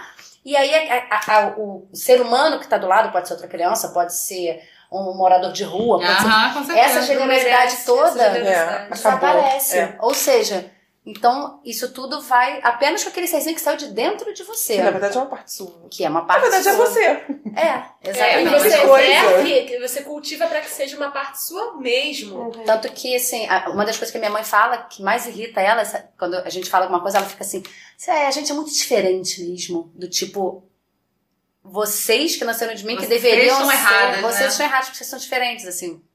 Que ela ficou a vida inteira falando que o sonho dela era ser avó, nananã. E assim, nem eu nem os meus irmãos, é, eu falo mais por mim, assim, eu não bati martelo, sabe? Não bati martelo porque eu nunca, nunca veio à vontade. E, e é isso, você fala assim, ah, nunca É, veio, aí passa, mas são 30. 30, entendeu? é, quase É, 40. Gente, eu fiz sonho de ser 38. avó é um sonho que depende dos outros, cara. Mas aí, é, mas aí é aquela coisa que É, eu sonho de levantei lá atrás de gerar e de ser mãe. Então, eu sempre digo que se a maternidade se realizar para mim nesta vida, vai ser através de adoção. Porque eu tenho zero, zero vontade de engravidar. Eu não consigo pensar em ficar nove meses sem beber Sem minha beber cervejinha. também. Sem comer japonês. Sem comer. Ah, Então, gente, não quero falar sobre isso. Vocês não sabem, mas eu estou. Passei mal bastante por causa de um japonês. Passa mal, mas passa bem. Né? Eu morri, mas passo bem. Minha dica também é sobre isso, sobre parto. Achei que foi sobre japonês. Que tem a ver, tem a ver com gravidez, mas é justamente sobre o parto, que é um momento bem difícil da maternidade.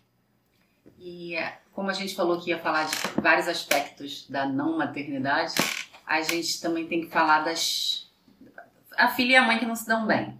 Primeiro eu queria dizer que na minha pesquisa eu achei um conceito muito maneiro chamado mãe suficientemente boa. Vocês já ouviram falar disso? Não. Não. Que é de um, de um ah, pedagogo e, e psicólogo chamado Donald Winnicott.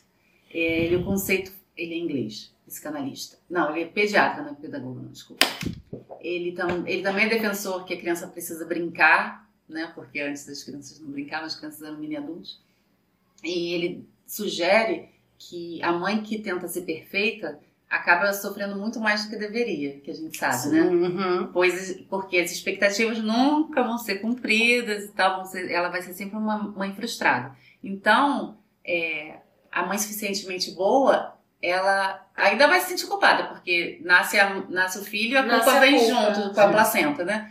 Mas é, ela vai saber que ela pode tentar de novo, sabe? Aquela, aquela tentativa frustrada dela que não deu certo com o filho, não vai matar ela. Ela só tem que ser suficientemente boa. Eu amei isso.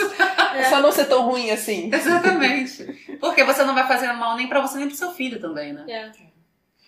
Mas aí eu tenho umas perguntas pra fazer, porque Carol tá aqui e a gente queria saber. Primeiro, você já falou um pouco, mas queria que você se aprofundasse nisso.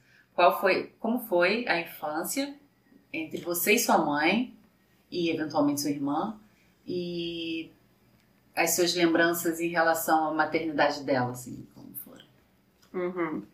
É, é o que eu falei, tem, teve coisa boa também, teve muita coisa boa. E eu lembro de quando eu era criança, eu gostava da minha mãe, tipo, muito, né? Era minha mãe, era a pessoa que eu mais amava no mundo. Mas ao mesmo tempo, é, tem todas essas questões. Ela trabalhava muito, é, criou a gente sozinha, a partir dos, sei lá, quatro anos de idade. Meu pai não estava por perto, estava em outra cidade, em outro estado, estava longe. É, tinha muita ajuda dos meus avós, então. Mas é, Mas seus avós ficavam com vocês? não, meus avós, só quando a gente era muito pequeno, meu avô ficava com a gente. Depois a gente. Quando os meu pai- meus pais se separaram, a minha mãe contratou uma babá. E eu ia falar dela. é, ela cuidou de mim dos, sei lá, 4 aos 11 anos. E se eu não sou uma pessoa muito fodida da cabeça, é porque ela era uma pessoa incrível. Tipo, ela foi lá pra casa com, sei lá, 17 anos, gente. Ela era menor de idade. E ela era incrível como ela tinha uma maturidade emocional. Uma pessoa, né, com pouca, instru pouca instrução e tudo mais. Mas como tinha tanta maturidade emocional com 17 anos, uma pessoa inteligente, sabe? É... E ela segurou muito a barra lá em casa. Então a minha mãe tinha um lado muito superprotetor também. Ela é uma pessoa com pouca experiência de vida, minha mãe, né? Tipo, em geral, muito superprotegida pelos meus avós, muito mimada, muito poupada de tudo. Então, ela. É, muita, muita coisa que se não fosse essa babá, a gente não, não teria se ligado pra vida, entendeu? É, eu, eu sou muito grata, assim, grande parte da minha, da minha. E eu acho horrível isso, né? Porque ela era menor de idade, ela tinha que estar estudando, Ainda cuidando da vida dela. 80, 90, né? E ela tava lá, de segunda a sexta, morando na minha casa, cozinhando, criando a gente, ensinando, levando pra escola, ensinando as coisas da vida pra gente. Ela era apaixonada por criança, e ela é até hoje. E assim, pra ter uma noção de como ela era maravilhosa com criança e amava criança, fim de semana ela era voluntária com escoteiros.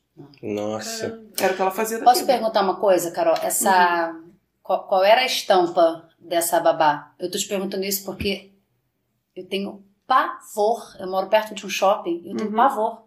Das negras de branco, filhinhas de Não, não, a gente Eu nunca foi tenho- rico. Ela, ela era negra, né?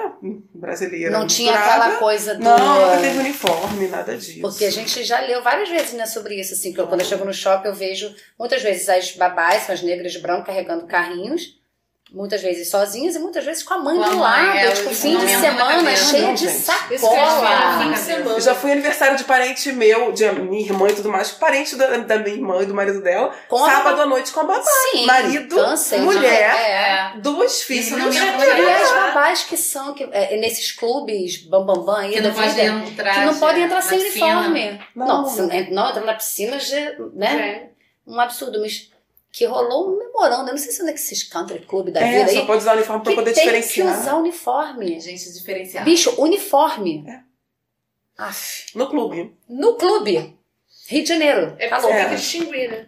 Era Você tem diferente dessas babás. A gente nem quem que você, precisava, né? A quem Só você se únicas- dirige, né? Mas as únicas pretas de lá são as babás, nem precisaria de uniforme. É só É. pra ser escroto mesmo. Só usar raras exceções. Não, mas aí isso é pra, é pra colocar a pessoa no lugar, lugar dela. dela. É, Que isso é marcar bem. Marcar bem. É a pessoa tá ali e não se sentir à vontade pra, pra nada, entende? É, Você mas tá ela- numa É, a função. terceirização da maternidade, É, é deixando isso. bem É, claro é. que. E é muito absurdo isso. Eu também tenho esse sentimento quando eu vejo uma, uma mulher trabalhando de babá no fim de semana, sendo que o pai e a mãe estão presentes. Sabe? É, não é um, um demérito da profissão, porque Não, como você não. tá dizendo, a sua babá foi incrível. Mas eu acho É, que não, gente, às vezes é muitas vezes, muitas vezes é o amor- o melhor amor que a criança recebe é o da babá. Isso A é merda triste. também é que também corta, né? Aquela É. babá sai, sai da vida da criança. É. E tem aquela coisa da criança que só para de chorar quando tá com a babá. É, muito comum. As mães têm ciúmes. né? Eu não tinha isso, eu amava minha mãe, a gente tinha essa rotina, mas eu fui criada pela minha babá. Minha mãe trabalhava realmente, sei lá, sete da manhã, dez da noite, professora, dava aula em todos os lugares, dava aula pra cacete. É, porque também tinha que dar aula pra cacete pra ter dinheiro pra sustentar. Pra As fazer sustentar a gente, pagar babá, aluguel na Zona Sul, tudo isso. E, é, e pensão, né, que é aquele valor, nunca deixou de ser pago, mas estipulado por lei, que não dá pra porra nenhuma. E aí ela e... E ainda tem gente que fala que mulher vai dar golpe do baú e homem pra pegar Ah, pensão. dava golpe, sim. Não pagava nem a nossa escola a pensão, gente. Exato. Ainda mais comida, roupa, qualquer coisa, aluguel. E aí ela trabalhava muito, eu não tinha tempo. Então, assim, eu entendo tudo isso, gente. Toda a dificuldade que deve ser realmente punk. E isso pesa muito na minha escolha de não ter filho. Porque eu vejo o sacrifício que minha mãe teve que fazer com a vida dela, que já era uma pessoa de cabeça fodida. Ainda tem que fazer isso, né? Sim. Termina de fuder com a pessoa. E, e fode também com a saúde A filha. física dela, né? Ela teve. Tem muito problema de uma pessoa, né? Somatiza tudo. Tem problemas de professora carregando peso pra cacete, Uhum. ombros, sei lá quantas vezes, joelho, tudo. Joelho.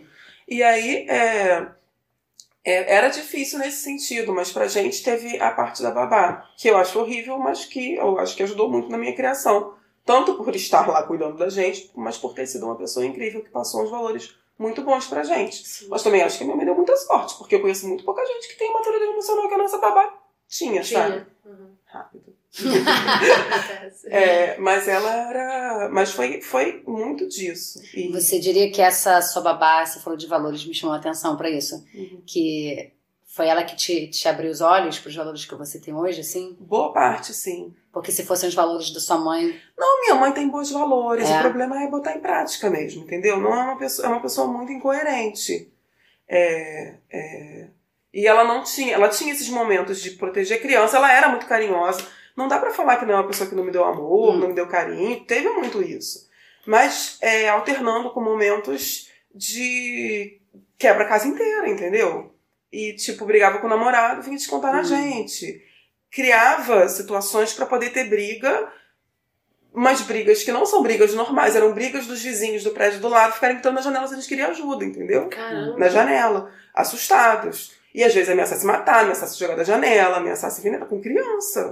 Nossa. É, já baixou, ela é professora, todas as colegas de trabalho dela de vez em quando baixavam lá em casa tarde da noite para poder é, participar, ajudar numa briga Dar dela com o namorado, entendeu? Eu ficava assim, morrendo de vergonha. E hoje em dia, eu pensei nisso há pouco tempo, hoje em dia eu fico pensando, eu sou muito grata a essas pessoas, porque eu imagino que elas baixavam na minha casa 10 horas da noite no dia de semana, porque elas sabiam que a minha mãe tinha criança em casa que estava testemunhando Sim, aquilo, sim. elas iam lá para poder ajudar aquelas crianças Claro. também, né? É, mas assim, já apareceu, sei lá, oito pessoas na casa, tarde da noite, para poder falar, explicar pro namorado que não era nada daquilo que ele estava pensando. E era aquela coisa, joguinho doente só, Uhum. sabe? Não era uma coisa. Com vocês no problema. meio, né? Com a gente no meio. eu te pergunto dessa questão dos valores, porque é, eu e os meus irmãos foram, fomos nós que tivemos que subverter esses valores, porque a minha mãe era dessas pessoas, não ela em si, ela sempre foi uma pessoa muito boa, como todas as, as outras pessoas, mas como toda cria de uma geração né, que, que veio com essas questões de, de preconceito, tipo, o racismo. Reverso. é, não o racismo. Como é que chama, gente? É, da, da, da é. piada, sabe? Hum. Aquele racismo racismo, que- de você achar assim, sabe? Eu não, não sou racista porque eu tenho amigos, Aham, mas de achar tá super tranquilo fazer uma piada de macaco na mesa da, da ceia de Natal, sabe? Então, nós que, que tivemos que fazer esse papel de Eu mostrar, também. assim, como que é, esses valores que você tem, assim, que você... A gente cresceu com isso, então é muito fácil... Se você tá sentado, sua mãe, seu pai, seu tio, sua avó estão fazendo piada racista, de você achar que é normal Uhum. aquilo ser naturalizado e ainda que você tenha amigos, e aí você se torna esse babaca que fala, mas eu não sou racista, eu tenho amigos, Uhum. sabe? Isso se naturaliza muito. E eu vejo muito que, assim, é uma, é uma responsabilidade imensa você colocar um serzinho no mundo, cara. E se você não for capaz de rever os seus preconceitos, o seu lado podre, porque temos, todos nós temos, Uhum. sabe? Como que você vai ter a, a- a petulância de colocar mais um ser humano escroto no mundo? Sabe? É seu dever, se você tá botando alguém no mundo, é seu dever ético tornar a sociedade melhor do que quando você chegou aqui. Mas quantas pessoas refletem sobre isso, né? E Exato. fazem essa desconstrução? É muito raro. Sabe? Pessoas que têm É. bebezinho no colo e falam, pô, minha filha vai, vai- vou botar minha filha num convento, minha filha vai ser freira. Aí você eu fala. passei de, de, de consumidor pra fornecedor. ah, Ai, gente. horrível. fazendo piadinha assim, ah, pô, não, freira não, que se minha filha gostar de homem já tá bom, porque imagina, minha filha chega em casa com uma namoradinha, papai vai ficar triste. Sabe, isso aconteceu comigo, eu escrevi até um texto sobre essa mãe que se identificou no texto, ela não fala comigo até hoje, não fala direito. Eu tô cagando, sabe? Tipo assim, bicho, você que tem filho, a responsabilidade de fazer um ser humano melhor é tua. Se você tá é, mantendo esse seu discurso, desculpa, amor, o problema não é meu, o problema é seu. Melhore. É, Sabe? Adoro melhore. essa frase do João Willis. Melhore. Melhor e é necessário. É, eu acho que essa questão é muito pra todo mundo, assim. Eu acho que todo mundo aqui provavelmente cresceu numa família em que esse racismo que é, né?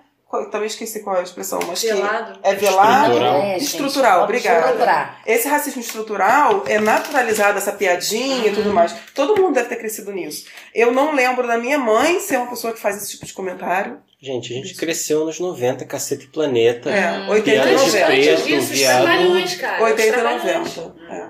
Os trapalhões. Tipo, tá, tá no sangue. É.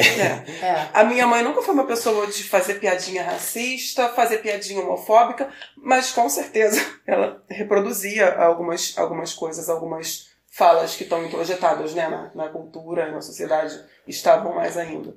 É, Mas não era uma pessoa. Eu acho que ela devia ser do tipo que, né, quando falava, até sentia um pouquinho de vergonha. Diferente do meu avô, que fa- falava piadas racistas, assim, sem parar, sabe? Umas coisas, assim, muito ofensivas. E eu acho que isso vem mudando. Acho que é muito. Eu fico achando que é meu, mas não é. Deve ser muito mais influência externa, né? Eu- sempre me incomodou muito o racismo. Sempre me incomodou muito a homofobia. É, lembro desde criança me incomodar. É claro que tem coisa que a gente não percebe que é racismo, até, né? Alguém a tá na nossa cara e falar, olha isso aqui, fulano, é racismo, e tipo, é verdade, né? Mas a É. gente tenta melhorar. Uhum. É, mas eu acho que é, muitos valores nesse sentido da minha, da minha mãe eram até bons, sabe? Tipo de a gente não ter esse machismo muito dentro de casa. Não tinha. Pra época era bom. Era. Mas também tinha coisas horríveis. Tá, a, minha, a minha irmã, quando a gente era adolescente, É minha isso que eu ia te irmã. perguntar agora. é, se o processo piorou na adolescência e. e... Não, é, piorou, piorou. E porque a adolescência, pra mim, não foi uma fase fácil. Acho que pra ninguém é muito fácil. Mas se você tem problemas com a mãe, deve ser um pouco pior, né? Pra mim foi muito gradual. Porque a gente é mais poupado quando é mais novo, né? Mas Uhum. aí eu fui exposta a muita coisa que não é legal, muito nova. É, esse lado muito vulnerável da minha mãe, que é muito zoado, que ela tinha que estar trabalhando desde cedo no psicólogo não trabalhava. É, Mas ela fazia? É, não, ela não. Ela foi uma vez, sei lá, a terapeuta falou, larga esse namorado. Ela, Ah. tinha, ela tinha um relacionamento muito, muito Abusivo. doentio e abusivo. Tipo, muito, sabe? Tipo, muito, muito ruim mesmo. Pra ela e pra todo mundo à volta dela. Uma pessoa que era péssima e era alcoólatra e era, tipo, tudo de ruim. É, tenho minhas crenças de que era uma pessoa também ligada ao crime, só que Uhum. colarinho branco. É, e aí ela ela tinha umas questões que ela tinha que trabalhar. Acho que ela foi uma vez na psicóloga, porque ela falou, tipo, ah, larga esse homem, pelo amor de Deus. E ela ficou puta e saiu, sumiu. Ela não gostava de psicóloga, ela não gosta até hoje. Só que ela tem muito problema pra tratar.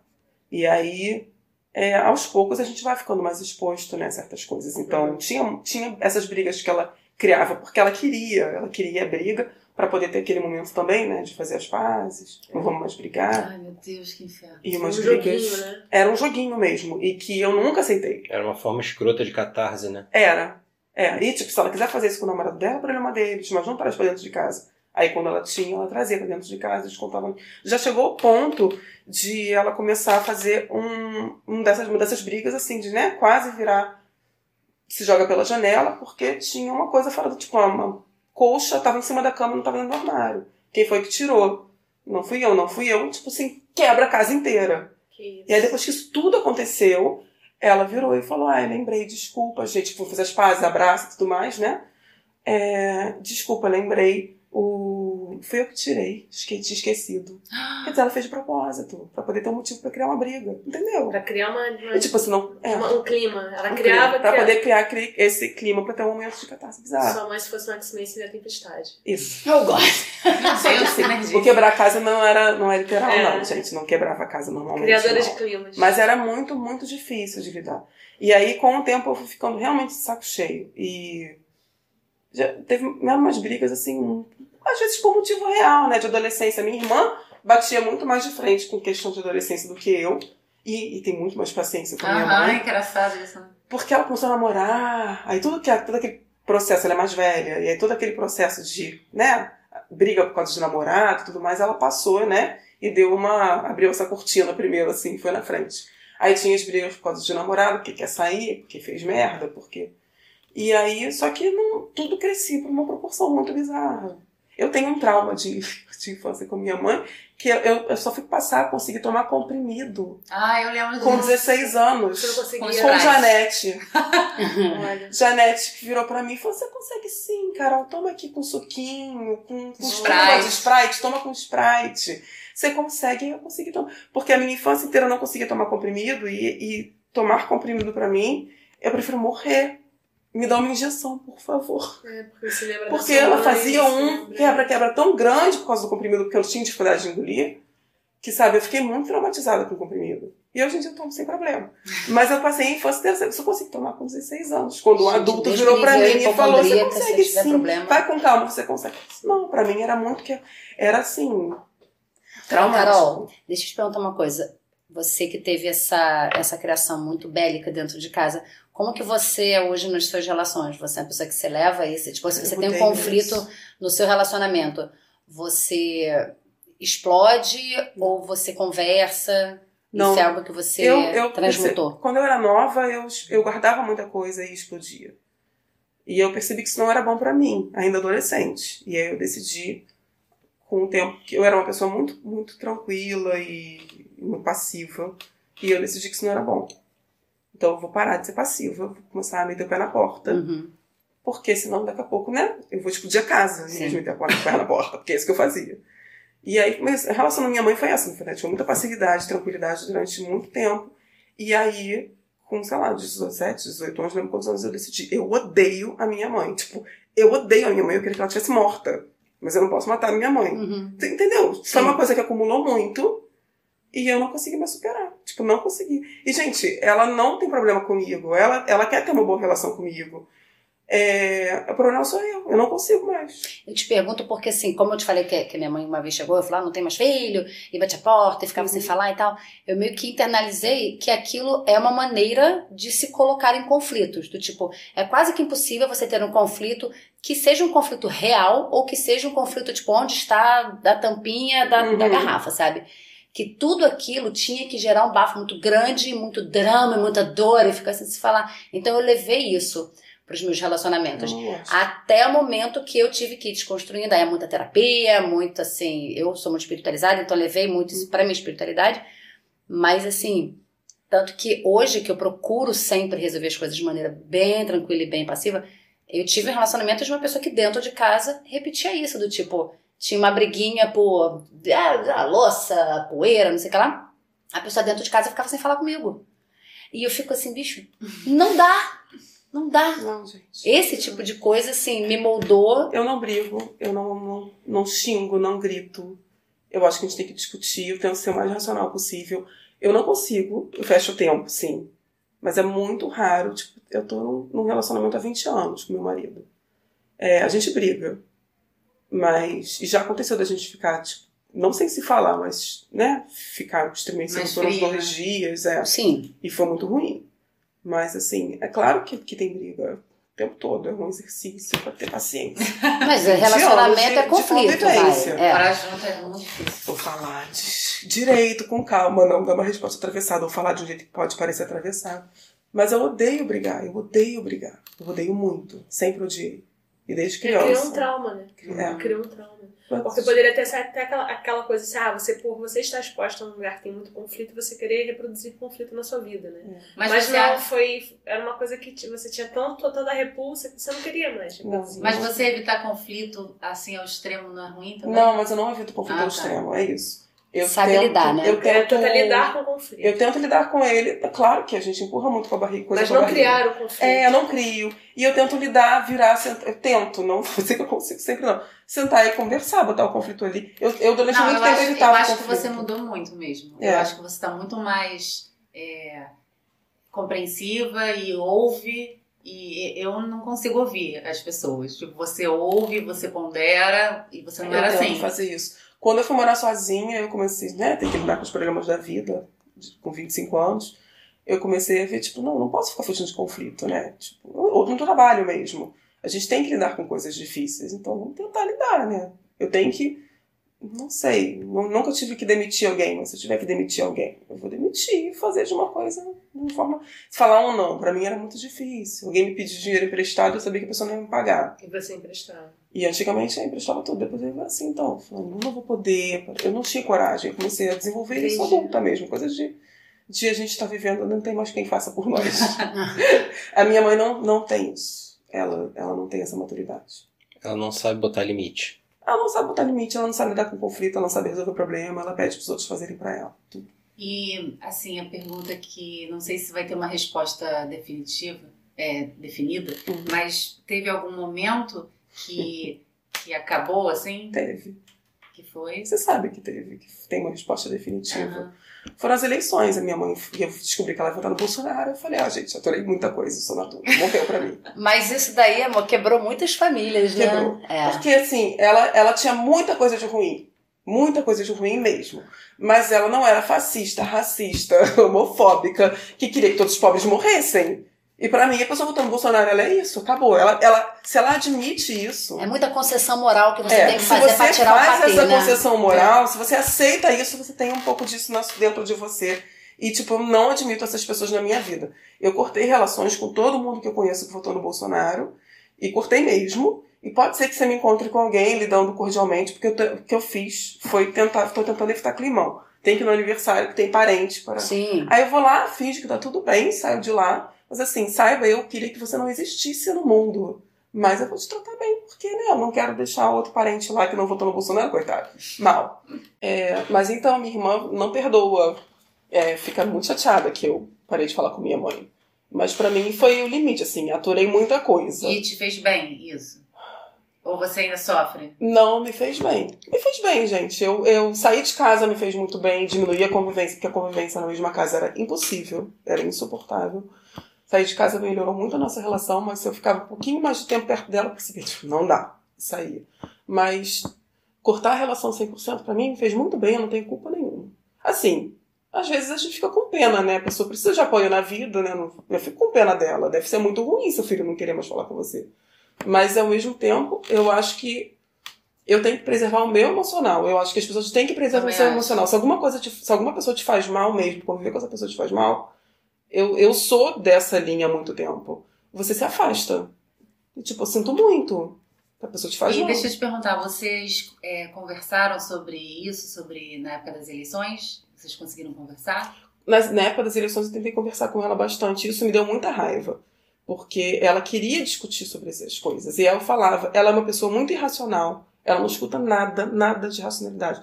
Então eu gastava o meu verbo e ela continua falando as mesmas besteiras, como a gente vê muito por aí, né? É. Tipo, não ouvia nada do que eu tinha falado. Foi uma coisa que eu percebi nessas últimas eleições que muitas vezes o, a discussão política acabava servindo como tabuleiro para um jogo de ataques entre famílias.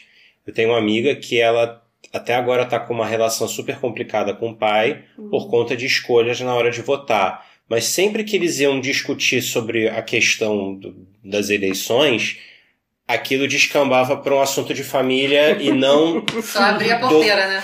É, Gente. tipo, não era para falar se era o, o Bolsonaro ou o Haddad Vinha outra ou coisa. quem. Não, era vamos falar As de. coisas se revelaram aí, né?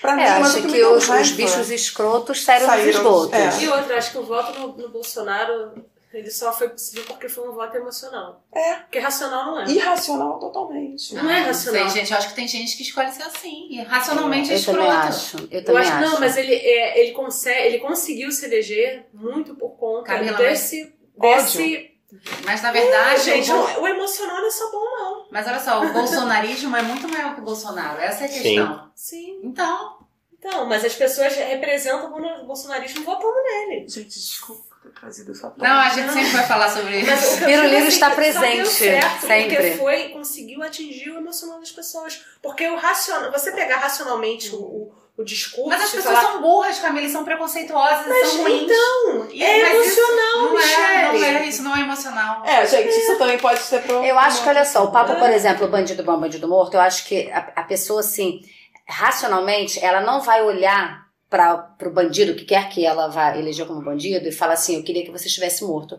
Mas veio essa onda, você planta o medo para você plantar, né? Emoção. A emoção. Então, se você pega o Datena aí, tá lá colocando só desgraça, só desgraça, você fica com medo de atravessar a rua. E aí vai passar uma pessoa do outro lado da rua que tá ali representando tudo que a sociedade coloca. Uma pessoa negra, mal vestida, que nem o, a galera Ameaça. do, do aeroporto, né? Que vai de, de chinelo, enfim. E aí aquilo vira uma ameaça pra você, e por mais que aquela criatura não faça nada, tipo, você, se o bandido bom é bandido morto, e aí você matou, como tem o nosso governador Whitney Houston, que manda Não, bater na cabecinha. cantora maravilhosa nesse E aí o que, que você faz? Você transforma o morto em bandido.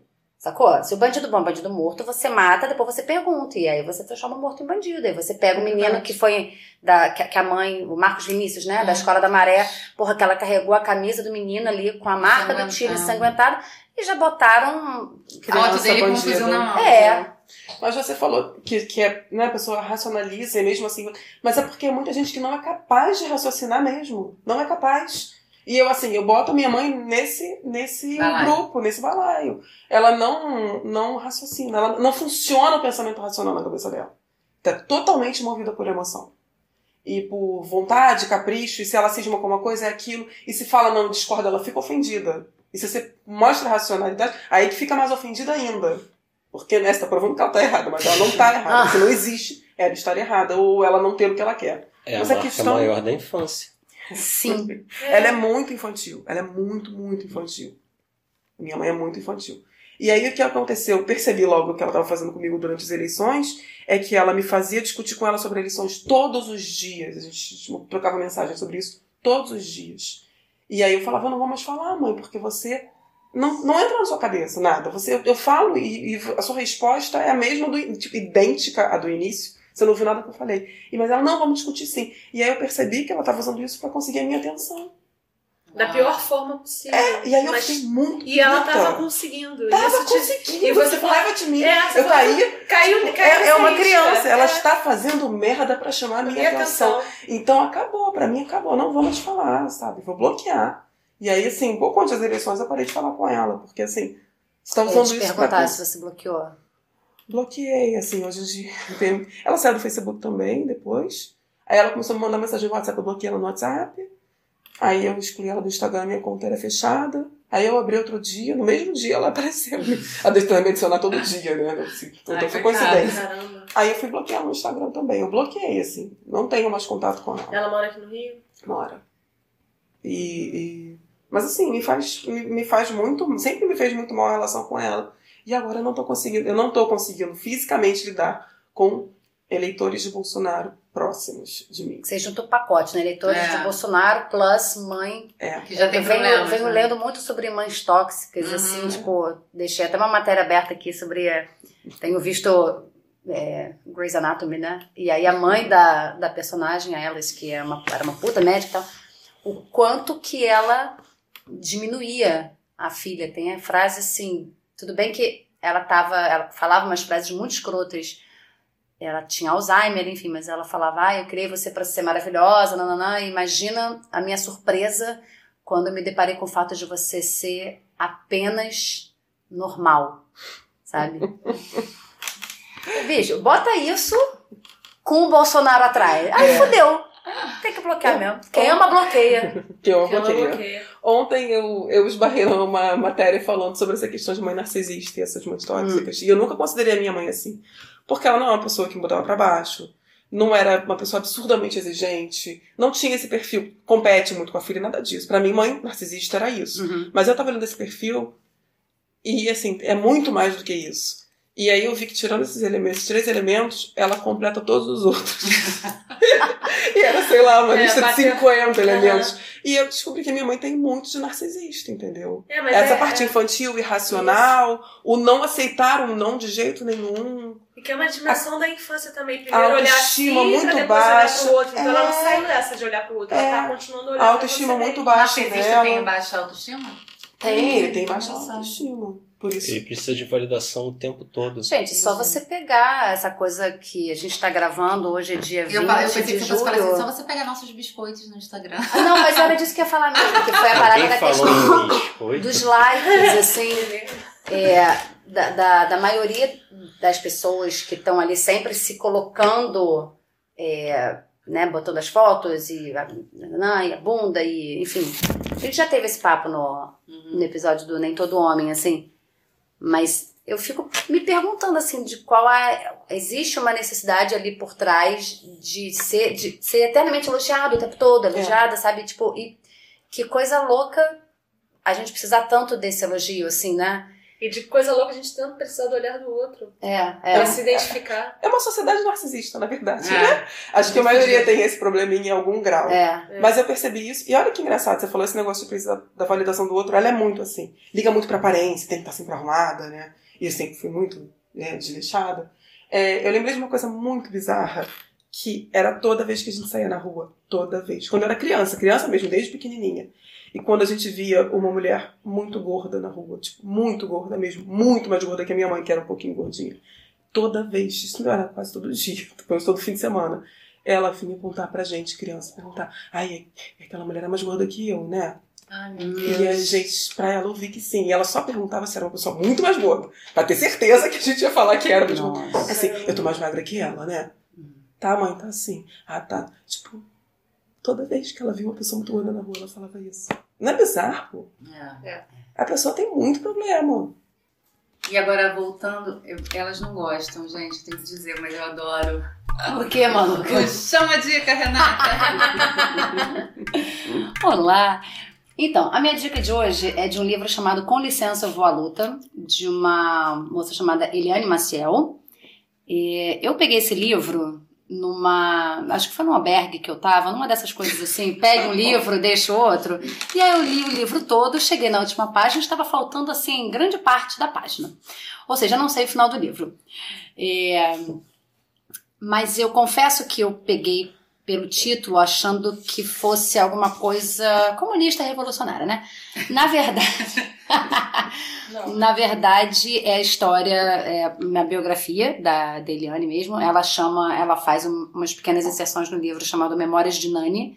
Então o livro alterna entre uma narrativa em terceira pessoa, em primeira pessoa, e uma parte que é como se fosse assim um diário dela, então ela vai narrando eh, os acontecimentos e umas partes muito pessoais dela com relação à, à relação dela com a família. O, o resumão do livro é, ela escreveu o livro, ela tinha 14, dez- é, 14 ou 15 anos, não me lembro exatamente, ou seja, uma adolescente, e ela vive um inferno na vida dela. Ela faz parte de uma família é, de classe média, assim, da Baixada Fluminense, eles moram em Nilópolis, então com todos aqueles aquelas altos e baixos de família. Assim. Inclusive tem uma frase aqui no livro que ela fala assim: família é isso, confusão por dentro e por fora e bife frio na panela. E resíduos de amor, porque afinal de contas sua mãe ainda fez o bife. é muito bacana. E aí então eu fui descobrindo que essa questão do com licença eu vou à luta era uma maneira dela se libertar desse dessa relação tóxica que ela tinha com a família. É, que quem carregava essa família nas costas era a mãe, que eu acho que é uma coisa é, muito muito da, da, da família tradicional brasileira, né? Que deixam tudo nas costas da mãe. É, o pai é o da família de provedor. classe baixa, né? É. Enfim, então ela ela se apaixona por um cara mais velho e ela quer se emancipar. E ela descobre que ela só pode, para pegar os documentos de emancipação, ela, ela precisa da autorização dos pais, que não deixam ela sair de perto, então eles em algum momento trancam ela em casa, enfim. Aí ela engravida e foge de casa. Então, assim, é, o livro, eu amei o livro, eu acho o livro, assim, muito, muito bem escrito, é um livro que te prende, sabe? É muito porque vai contando esses, esses rame-rames do dia a dia, sabe? Eu acho que todo mundo já se viu um pouquinho ali. E aí, é, eu destaquei, na verdade, alguns trechos. Eu costumo dizer que esse livro não é muito a história, porque a história é basicamente isso, né? Uma menina que não se dá bem com a mãe, engravida de um cara mais velho, e aí faz de tudo para conseguir sair de casa e se emancipar. É, mas o que eu acho que essa é a pérola desse livro são as descrições do, do que é o dia a dia de uma pessoa que vive o inferno dentro de casa, sobretudo na relação com a mãe. É, então vou ler algum, alguns trechos assim, só para vocês entenderem. Tem uma- um diálogo que ela tem com a mãe. Ela fala assim: Minha mãe se mete e descarrega em cima de mim como se eu estivesse sendo a responsável pela tensão crescente. Aí a mãe diz: E você deixa de ser chata e cala essa boca. Será que você não pode largar essa porcaria desse seu egoísmo nem um pouquinho? Não tá vendo que a coisa tá difícil para todo mundo e ainda fica botando lenha na fogueira? Para arrumar essa droga desse quarto, elas servem. Se não fosse a sua avó, isso aqui era uma pocilga. Era só deixar por sua conta. Tava na sala até agora, com esse nariz grudado na televisão, assistindo filme. Sempre acordou tarde. Estuda depois de uma hora, fica reclamando. Acho assim que quem já viveu isso em casa. Você vê que você, você, você lendo, assim, que agora eu tô lendo voz alta. Você né? ouve. Você ouve. Bicho, não tem como você ler assim. E você deixa de ser chata. Já vem a voz de uma mãe. né? Com a- né, O nariz enfiado na televisão e tal. Agora, agora no celular, né? Na nossa É, época era da é. E aí, cara, eu, eu curti muito o livro porque ela vem disso, ela vem desse diálogo absurdo. Ela assim. Acaba-se então o ato final da novela cotidiana, cujo título era Como esgotar o sistema nervoso de uma família de classe média. E aí tem um, um, um outro trecho que me marcou muito, foi até algo que me fez escolher esse livro para o tema, que eu sempre me perguntei se o fato de eu, não, de eu falar que eu não quero ter filhos se tem a ver se é uma escolha 100% minha ou se vem dessas heranças, né?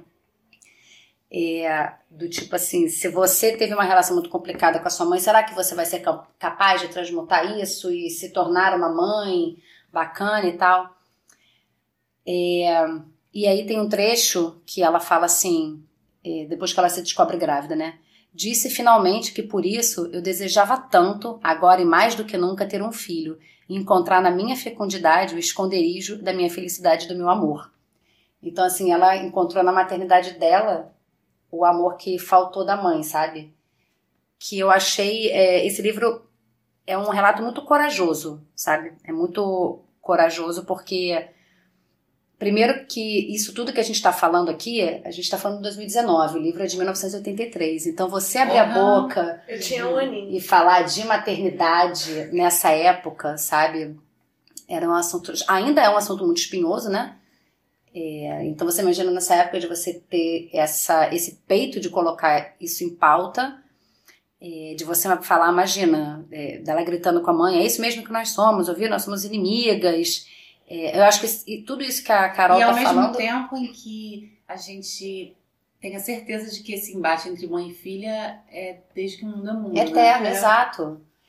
Mas assim, eu, eu, eu, ainda fico pensando quando a gente estava fazendo a reunião de pauta e tal, que a gente queria chamar Carol, é, porque essa, essa fala. É, não, e essa ia ser muito mais fácil, ser muito mais confortável para nós. Trazemos aqui assim, a maternidade mudou minha vida, é, é, que é um lugar comum, é um lugar onde todo mundo se sente bem de falar sobre, sabe? E o outro lado é muito complicado, porque essa exposição, então a gente agradece mais uma vez, Carol, de estar aqui porque essa exposição de, de você se colocar na contramão, né? Na contramão ali do que é esperado. É, a, a Eliane, ela coloca muito isso no livro e, e teve muitas coisas que eu me identifiquei porque ela fala muito de uma rebeldia. E sabe aquela coisa que tinha, eu não sei se era no movimento hippie, do, do, dos rebeldes sem causa, que as pessoas falavam, né? Tipo, ah, juventude perdida, sabe? Que, bicho, não, tem, tem muitas causas, uhum. sabe? Uhum. O problema não é você você se rebelar, o problema é você viver, conviver com toda esta merda que tá aí à uhum. sua volta Gente, e você não fazer nada com eu isso. Eu nunca fui rebelde, eu nunca me considerei rebelde. Eu não acho até hoje que a minha atitude nunca foi de rebeldia. Gente, eu era muito tranquila. A minha atitude era simplesmente não dá pra você aceitar com facilidade. Transbordou. É, não, é, não dá pra aceitar certas coisas com facilidade. Não dá, gente. Foi tipo, eu preciso me pensar em mim, né? Exato, é, exato. É é, e aí tem um trecho que ela fala assim: No entanto, devo a, a, esse dia especial o surgimento da chama que me levou ao movimento da rebeldia constante. Então ela vai explicando do que, que qual foi o, pulo do gato ali, né? É, porque do fundo de mim surgiu, pressionada pelo aviltamento, pelo aviltante da situação, uma energia inesgotável, quase animalesca. Plantei o dedo no meu nariz e gritei que se eu enlouquecesse ou morresse, seria exclusivamente por causa dela, dela no caso a mãe, né? E do que ela estava fazendo comigo. Mas como eu não estava disposta a morrer, pelo menos não sem levá-la comigo, eu, louca, daria antes um bocado de trabalho. E berraria tanto, usando de todas as armas que pudesse, que quando chamassem o carro do hospício para me carregar amarrada numa camisa de força, todos os vizinhos ficariam em dúvida se não deveriam mandá-la junto. Nossa, cara, Sensacional. muito bem. Qual o sobrenome dela? Maciel, Eliane Maciel. E você é... sabe se ela tem outros livros? Tem outros livros. É, não, Mas esse não, é biográfico. Esse é biográfico, é. E pelo que eu li, assim, da, da biografia dela, ela, hoje em dia, enfim, ela tem vários filhos, ela realmente conseguiu passar por cima, sabe? Foi algo que, que aconteceu na, na adolescência dela. Acho que entra um pouco naquilo que a gente falou, né? Que essas dificuldades, elas fizeram quem nós somos hoje. Uhum, então, uhum. ela conseguiu... E, e você vai contar a parte triste? que esse, de como não acaba esse livro? Não, já contei. pois é, tem, tem, tem um trechinho assim, mas enfim, não. Essa parte do livro que cuja página está arrancada, na verdade, é quando ela finalmente consegue fugir e aí ela tá num hotel com, com o cara É, e aí ela decide que para esgotar o assunto dentro dela, ela resolve escrever um livro. Como se a gente Ah. poderia. Eu pensei em usar esse livro também na da questão. história. É, na questão da biografia, porque quando eu tava vendo assim, lendo a respeito do livro, tem uma, um sociólogo chamado Herbert Daniel que escreveu um artigo sobre, sobre esse livro, falando inclusive que é, é um soco no estômago, que ele diz isso, que essa questão de você escrever uma biografia é uma tentativa de, de você assim, pegar sua vida nas mãos, sabe? Tipo, se agora eu tô escrevendo a minha Controle, né? história, Uhum. é, é, e aí ele tá falando aqui, ó, Eliane hoje é uma jornalista, já escreveu vários livros voltados ao público infanto-juvenil e tem cinco filhos, sinal de que as feridas saram e as cicatrizes pod- podem não durar para sempre. Concorda com isso, Carol?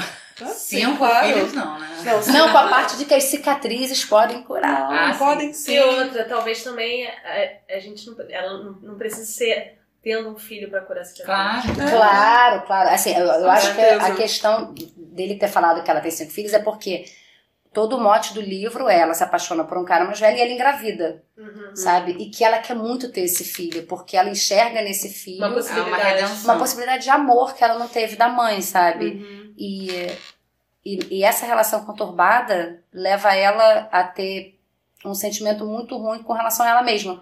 Por isso que a gente estava falando, tipo, como assim você não tem um amor incondicional pela sua mãe, sabe? Uhum. E ela fala assim, eu odiei. É, a gente espera que a filha seja sempre grata, Uhum. a- a- é, a- que ame a mãe, a mãe seja perfeita e ame o filho. Eu não sei se é É. porque eu tenho esse sentimento há muito tempo, eu, eu ainda fico um pouco surpresa que as pessoas esperem isso dos outros, assim, que você ame seus pais, ame sua mãe, necessariamente. Gente, não é assim, né? Mas, é, mas As relações não são que simples sim. assim, a gente, pessoas ruins têm filhos Sim, também. Não tô dizendo que é o meu sim. caso. Canalha tem Mas no filho. mundo, é, Sim. tem de tudo. É, porque aí é, é aquela coisa da idealização versus os outros, as outras, os outros universos, né? Há uma idealização sobre o ato de ter um filho. Sim, e de, é a Você vai idealização. amor incondicional que o Rafa levantou, de você ter Você acesso... finalmente conhecer o amor verdadeiro. É, de você ter acesso a esse amor incondicional e que as coisas não são assim. E isso é uma idealização que possibilita que as pessoas continuem tendo filhos, porque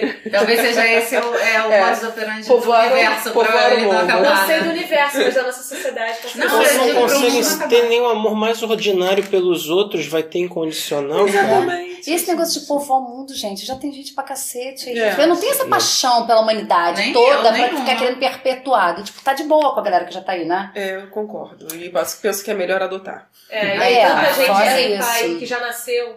É, então, Então, É e aí eu vou só fechar com o último, com um trecho que eu escolhi aqui, porque quando eu li esse trecho, eu já não tava muito ah, a minha relação com meu pai, e aí vamos levantar a lebre aqui de fazermos um, um- um episódio com o tema paternidade.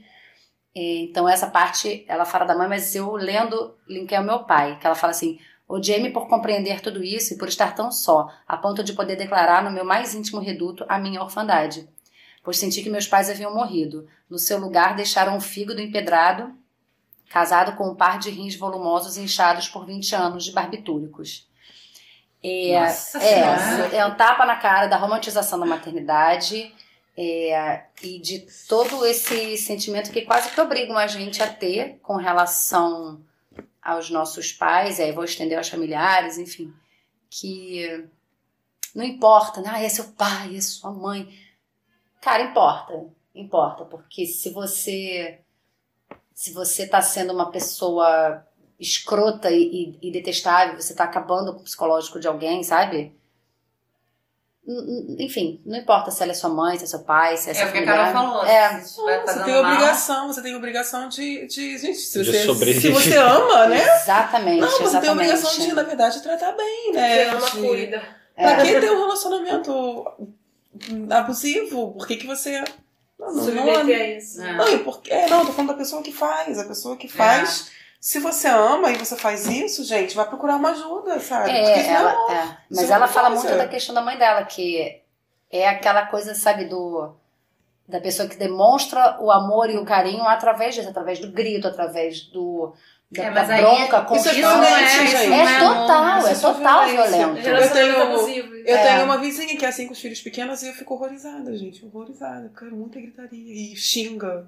Sabe, filhos pequenos. Tem uma coisa que eu aprendi sendo professora que é como não criar filhos. É. Eu aprendi Você muito isso. isso. Eu olho aquilo ali e eu falo, cara, é, se for pra isso, Não quero. não tenha, sabe? Eu- Não tenha. Eu posso lembrar de um livro, só porque você lembra, me lembrou um, um pouco um livro que eu li.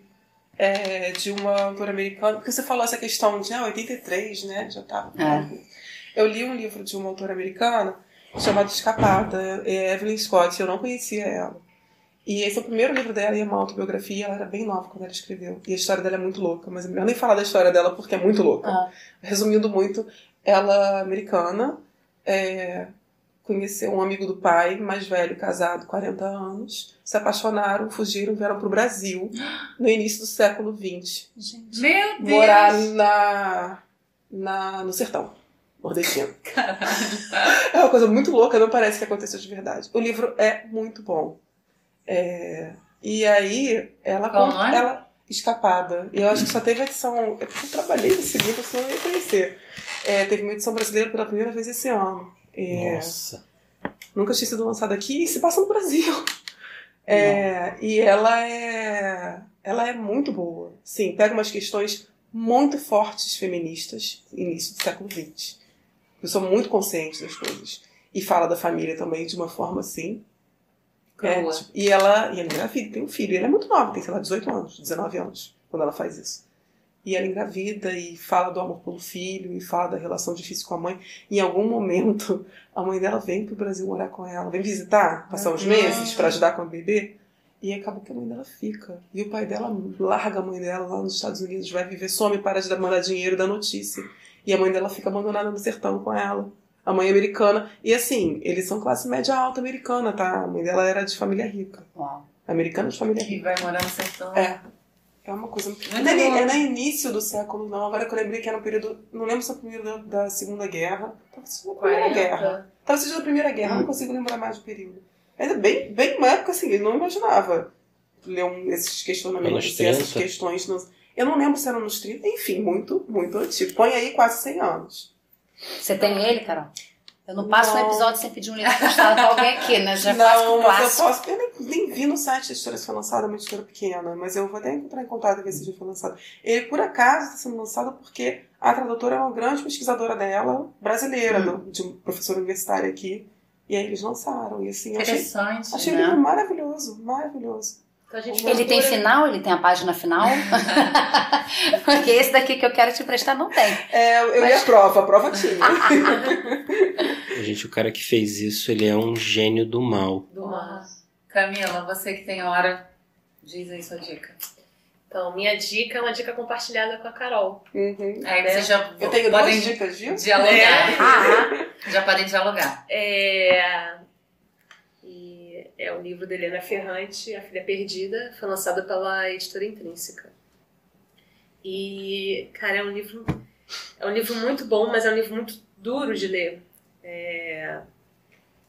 Porque é um livro narrado em primeira pessoa e a narradora ela ela tá de férias pela costa da Itália, se passa pela, na Itália e nesse momento é, antes, de- assim, enfim, ela, é- ela tira férias, é melhor Ela fechar. vai e volta no tempo, né? na É, ela narração, vai e volta é. no tempo, tanto é que o Uhum. livro começa pelo fim, né? É. E depois, a partir desse início, ela, ela Então esse é um recurso de, de Helena Ferrante, né? Porque a tetralogia também começa pelo fim. é mesmo é, é o recurso dela. Mas é um livro muito. Às vezes é duro de ler porque a narradora ela fala o que ela tá pensando, fala o que ela tá sentindo, já sentiu, e muito sobre é, como ela vê a maternidade e o relacionamento dela com as filhas. Eu acho ele muito duro pra quem tem questões com maternidade. É, que é um Bem, pega bem lá no nervo. bem maneiro. E, e é assim, é a voz de uma mãe que é uma mãe que não se, se encaixa na, na questão de uma mãe ideal. Né?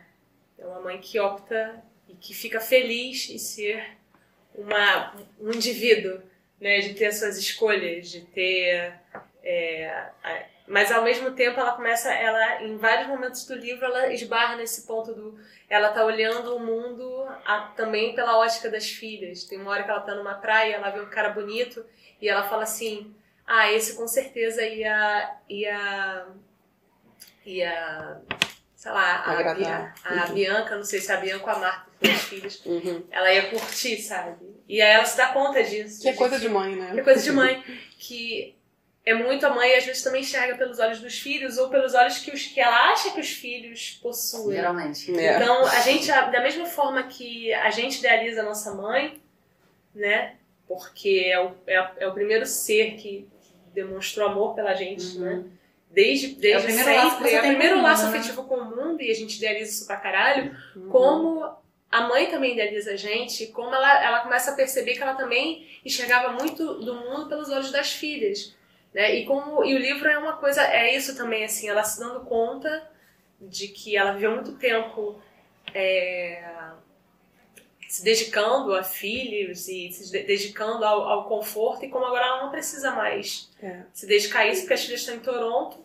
Mas não é morando- com essa visão de, né, fiquei desocupada, não tenho o que Não, fazer. é justamente com A visão é me livrei. É me livrei. Me livrei desse fardo. Também um relato corajoso, E né? ela fala. Ela é fala. corajoso mesmo. E você vê que ela é uma pessoa que fica muito fechada ali na, na cabeça dela, caraminholando aquelas coisas. É sabe? uma pessoa que observa o mundo e Uhum. que ela tá compartilhando com a gente esse observar do mundo, sabe? E era bem cruel às vezes. Bem cruel. e aí ela, ela, ela compartilha essas férias que ela tá passando, uma das primeiras férias longe das filhas e e longe de nenhuma preocupação com relação às filhas, porque ela trabalha como professora, ela leva todo o material dela pra praia. E a, o deleite dela das férias é observar aquelas pessoas que estão na praia e como elas vivem e como elas se encaixam e, e sabe, e tentar, a- em algum momento ela vai entrar nessa, nesse, né, nessa paisagem que ela primeiro está só observando, ela passa É. muito o princípio do ela livro. começa a interagir com. É, e aí ela tem. É, em, um, em um dado momento, ela interage com esse universo dessas pessoas. E ah, vou fazer uma, um, um adendo aqui. É, o livro fala muito sobre essa coisa de herança. E ah, foi o que eu falei um pouco mais cedo. De você se identificar na sua mãe, na sua família, o que você traz deles e o que você dá para seus filhos. E ela é criada por uma família, ela é de origem napolitana, então Nápoles é a, a área de Nápoles é a, é a parte da Itália mais pobre e é a mais caricata talvez, a que fala alto, a que Sim. fala com as mãos, a que a família é aquela bagunça e que tem aquela coisa também da presença da máfia, né, que é, que é uma cu- desenvolve essa cultura de É, a máfia. Itália é toda assim, né? Só que É. na Itália essa é a pior. Essa é a parte mais Dentro mais da Itália eles enxergam mais. assim. é, são mais agressivos. mais e- agressiva, Mais pobres, Mais mais pobres. pobres. É. Por isso mais agressivos, não tem o verniz do, do- da sociedade, né? Tem aquele verniz do, do Uhum. colarinho branco.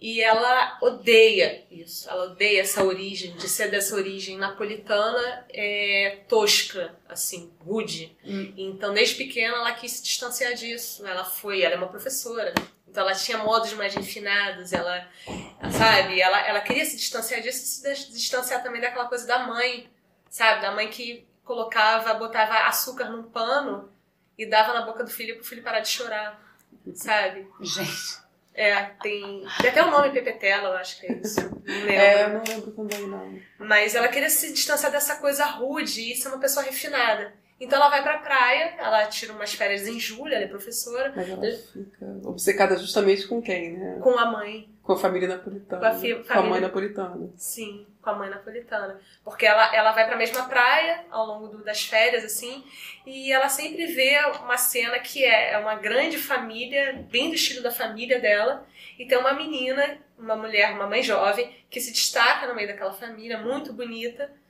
e ela tem uma filha, e essa filha carrega sempre uma boneca. E ela fica. A brincadeira dela é ali é tomar sol e tal, e ficar contemplando aquelas vidas, sabe? E num dado momento, ela acaba entrando nesse universo dessa família enorme que tem essa mãe jovem, essa criança, essa boneca. Ela acaba interferindo nesse universo, ela começa a fazer parte desse universo também. E como esse- essa atitude meio que impensada dela, eu não vou dar spoiler aqui qual é a atitude, Por favor. Mas é uma atitude muito nonsense. É, ela, Muito. ela se mostra um tantinho maluca. É, ela é meio porra louca, então assim, ela passa do, do ponto de observadora e passa a ser agente dentro daquele universo, daquela família. E essa atitude impensada dela faz com que ela entre nesse universo dessa família, que antes ela estava só observando, sabe? Ela passa a interagir e agir dentro daquela família que é um espelho da família dela e que, ela tem asco. É, que ela odeia tem asco. E que ela odeia e tem asco. E ao mesmo tempo se identifica muito, né? É, porque é a herança que ela carrega, é aquilo que você falou da gente pescar assim, tipo, ah, o que, que eu não gosto em mim? Mas será que é o que eu não gosto em mim é justamente o que me sustenta? E que sustenta a minha personalidade? E que se eu tirasse isso, eu seria quem eu sou? Então tem essa coisa da identidade também, do quem eu sou, o que eu gosto, o que eu não gosto, e como isso me constrói, e como uhum. constrói a minha visão de mundo, porque por que, que ela se interessa por aquela família? Porque ela tá ali entediada, enfim, é uma, a, a, família mais barulhenta da praia, mas aquilo chama o olho dela porque é ela, sabe? É, é o que ela é. Né? E é, é o questão, reflexo dela. É, essa questão de maternidade o livro inteiro, ela com os filhos, ela com a mãe dela, ela com essa família, a relação que ela enxerga entre a mãe e a filha napolitanas. E você lembra de algum trecho Lembro. Eu, Porque é muito trecho impactante, assim. Ela fala muito... umas coisas bem cruéis. Bem, tipo, sem nenhum verniz. Eu Tem... acho, tô achando, desculpa interromper, curioso que vocês duas trouxeram o mesmo livro uhum. e vocês estão usando os mesmos termos que eu usei, porque a visão de vocês é de uma de uma mãe, né, que tá, que tá ali relatando as coisas dela com relação às filhas. Uhum. O meu é de uma filha que está é, relatando com relação à mãe. E a gente está usando muito essas palavras. Cruel, né, pungente, muito forte e tal. E na verdade são apenas relações humanas, né? É. Talvez a gente esteja usando, é a gente também é um pouco afetado por isso, né? Tipo, nossa, que cruel, fala isso da sua mãe. É. Tipo, é. se a gente estivesse falando assim da colega de é trabalho. Ela é muito, muito. É, talvez não seja honesta muito. Ela é honesta demais. Demais, crua, né? entendeu? Né? Ela é crua é, demais, não sei filtro. Porque justamente a gente tá, ela tá compartilhando com a gente o pensamento dela. Sim. Entendeu? Ela não tá, ela tá narrando as coisas que ela tá vendo pra gente. Mas é que quase Sem como se a gente falasse assim, nossa, como assim? Que nem quando você como lê o livro. Como uma mãe pode Como uma isso. filha pode falar isso é. mãe. E como a mãe é. pode. É, é quase como se fosse uma coisa sagrada, né? Mas são pessoas, são, né? Mas são coisas que pessoas mas não a gente falam. É, é contaminada por isso também. A gente tem ainda esse como se fala? Sacralização desta relação. É, a idealização total. É por isso que toda a, a psicologia, Sim. assim, o, a coisa do Freud é matar pai e mãe, né?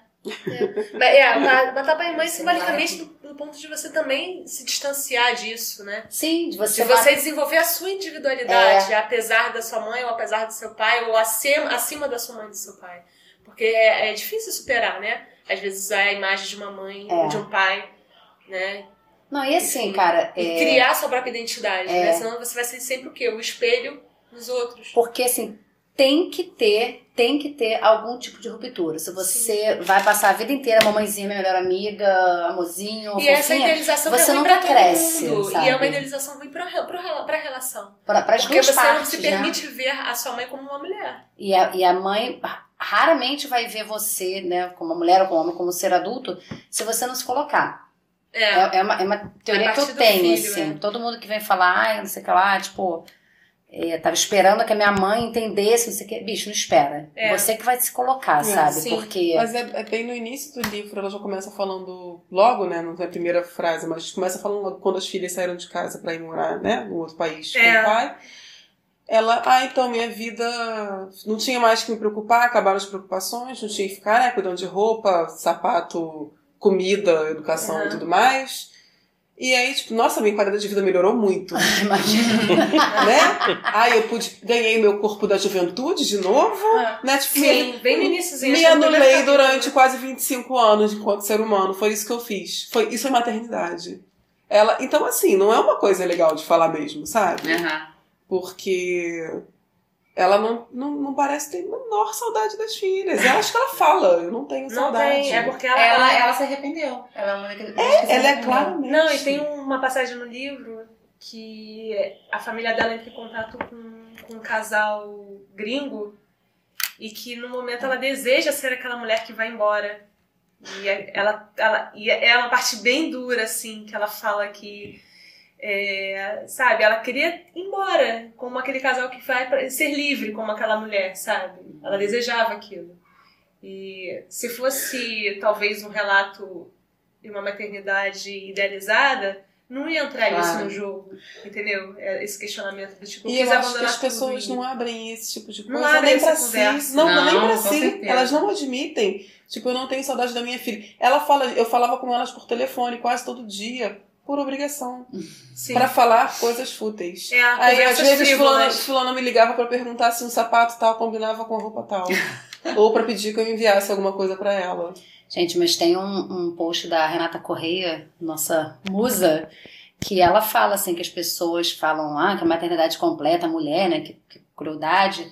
Quando na verdade um filho te coloca cara a cara com vazio, com a instabilidade e com a incompletude e com as nossas falhas. Aí ela fala assim: parece ruim, mas é bom. Parece bom, mas é ruim. A maioria das coisas que vale a pena na vida tem essa característica. É bom, mas é ruim, é ruim, Né? mas é bom. É. Tanto o ter como o não ter.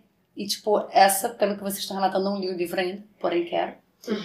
é, é, é isso, vamos lá, tinha você que e emprestado, né? Pra. Tinha. É, é vou e-book, tá, mesmo. querida? É o quê? É e-book, tá, querida? Não tenho físico. Mais alguma dica? Mas eu tenho uma. Eu fiz um, um destaque aqui pra ler. Que nesse, nesse trecho ela até fala sobre essa coisa da maternidade, da, da criança, do bebê, né? O tempo passa, falei. Leva os corpinhos delas. Restam apenas na memória dos nossos braços.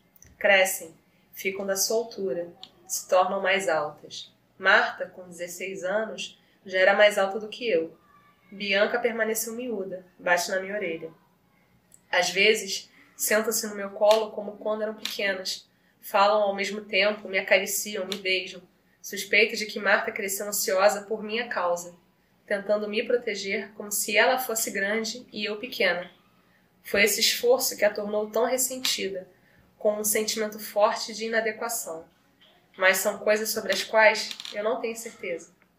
Bianca, por exemplo, é como o pai, não é expansiva, mas também às vezes me dava a impressão de que, com as suas frases secas, duras, mais ordens do que pedidos, queria me reeducar pelo meu próprio bem. Os filhos são assim. Às vezes amam com afagos, outras vezes tentam mudá-la totalmente, reinventando você como se achassem que cresceu mal e que é dever deles ensinar a como estar no mundo. A música que você deve ouvir, os livros que deve ler, os filmes que deve assistir, as palavras que deve ou não usar, porque são velhas, ninguém as usa mais. Então isso não é uma filha, é a mãe falando sobre os filhos e como também a gente às vezes quer consertar os nossos pais para eles serem da forma isso. que nós idealizamos. Aham. Então é muito duro nesse sentido de você também se idealizar seus pais, sabe? Como a gente idealiza nossa mãe, nosso pai, como a gente também faz parte desse jogo, desse jogo de idealização e esse jogo que é ruim pra todo mundo, porque você também, você só vai conhecer a sua mãe depois que você também se distanciar de várias coisas e você vê a sua mãe por outro prisma, A que não o Vivi prisma Rocha- da mãe. A Vivi Rocha tem um- uma fala que eu acho ótima, que ela diz que é, ter filho só deve ser bom quando é bebezinho, criancinha e depois dos 30. Porque nesse ínterim deve pequeno ser uma merda. Porque depois você entende os pais, sabe? Mas a Camila Sim. falou a frase assim, é, que você só passa a conhecer os seus pais quando você se afasta e tal, não sei o quê. Na verdade, é, a gente conhece aquelas criaturas enquanto pais, assim, a sua mãe, É. você conhece, é eu uma conheci mulher, a Sueli, Você minha mãe. uma fração de, Eu não sei quem pessoa. era a Sueli pessoa antes dela se tornar mãe. E ela é uma pessoa que ela teve a vida dela, ela teve os gostos, tudo isso que, né, que o trecho relata. Uhum.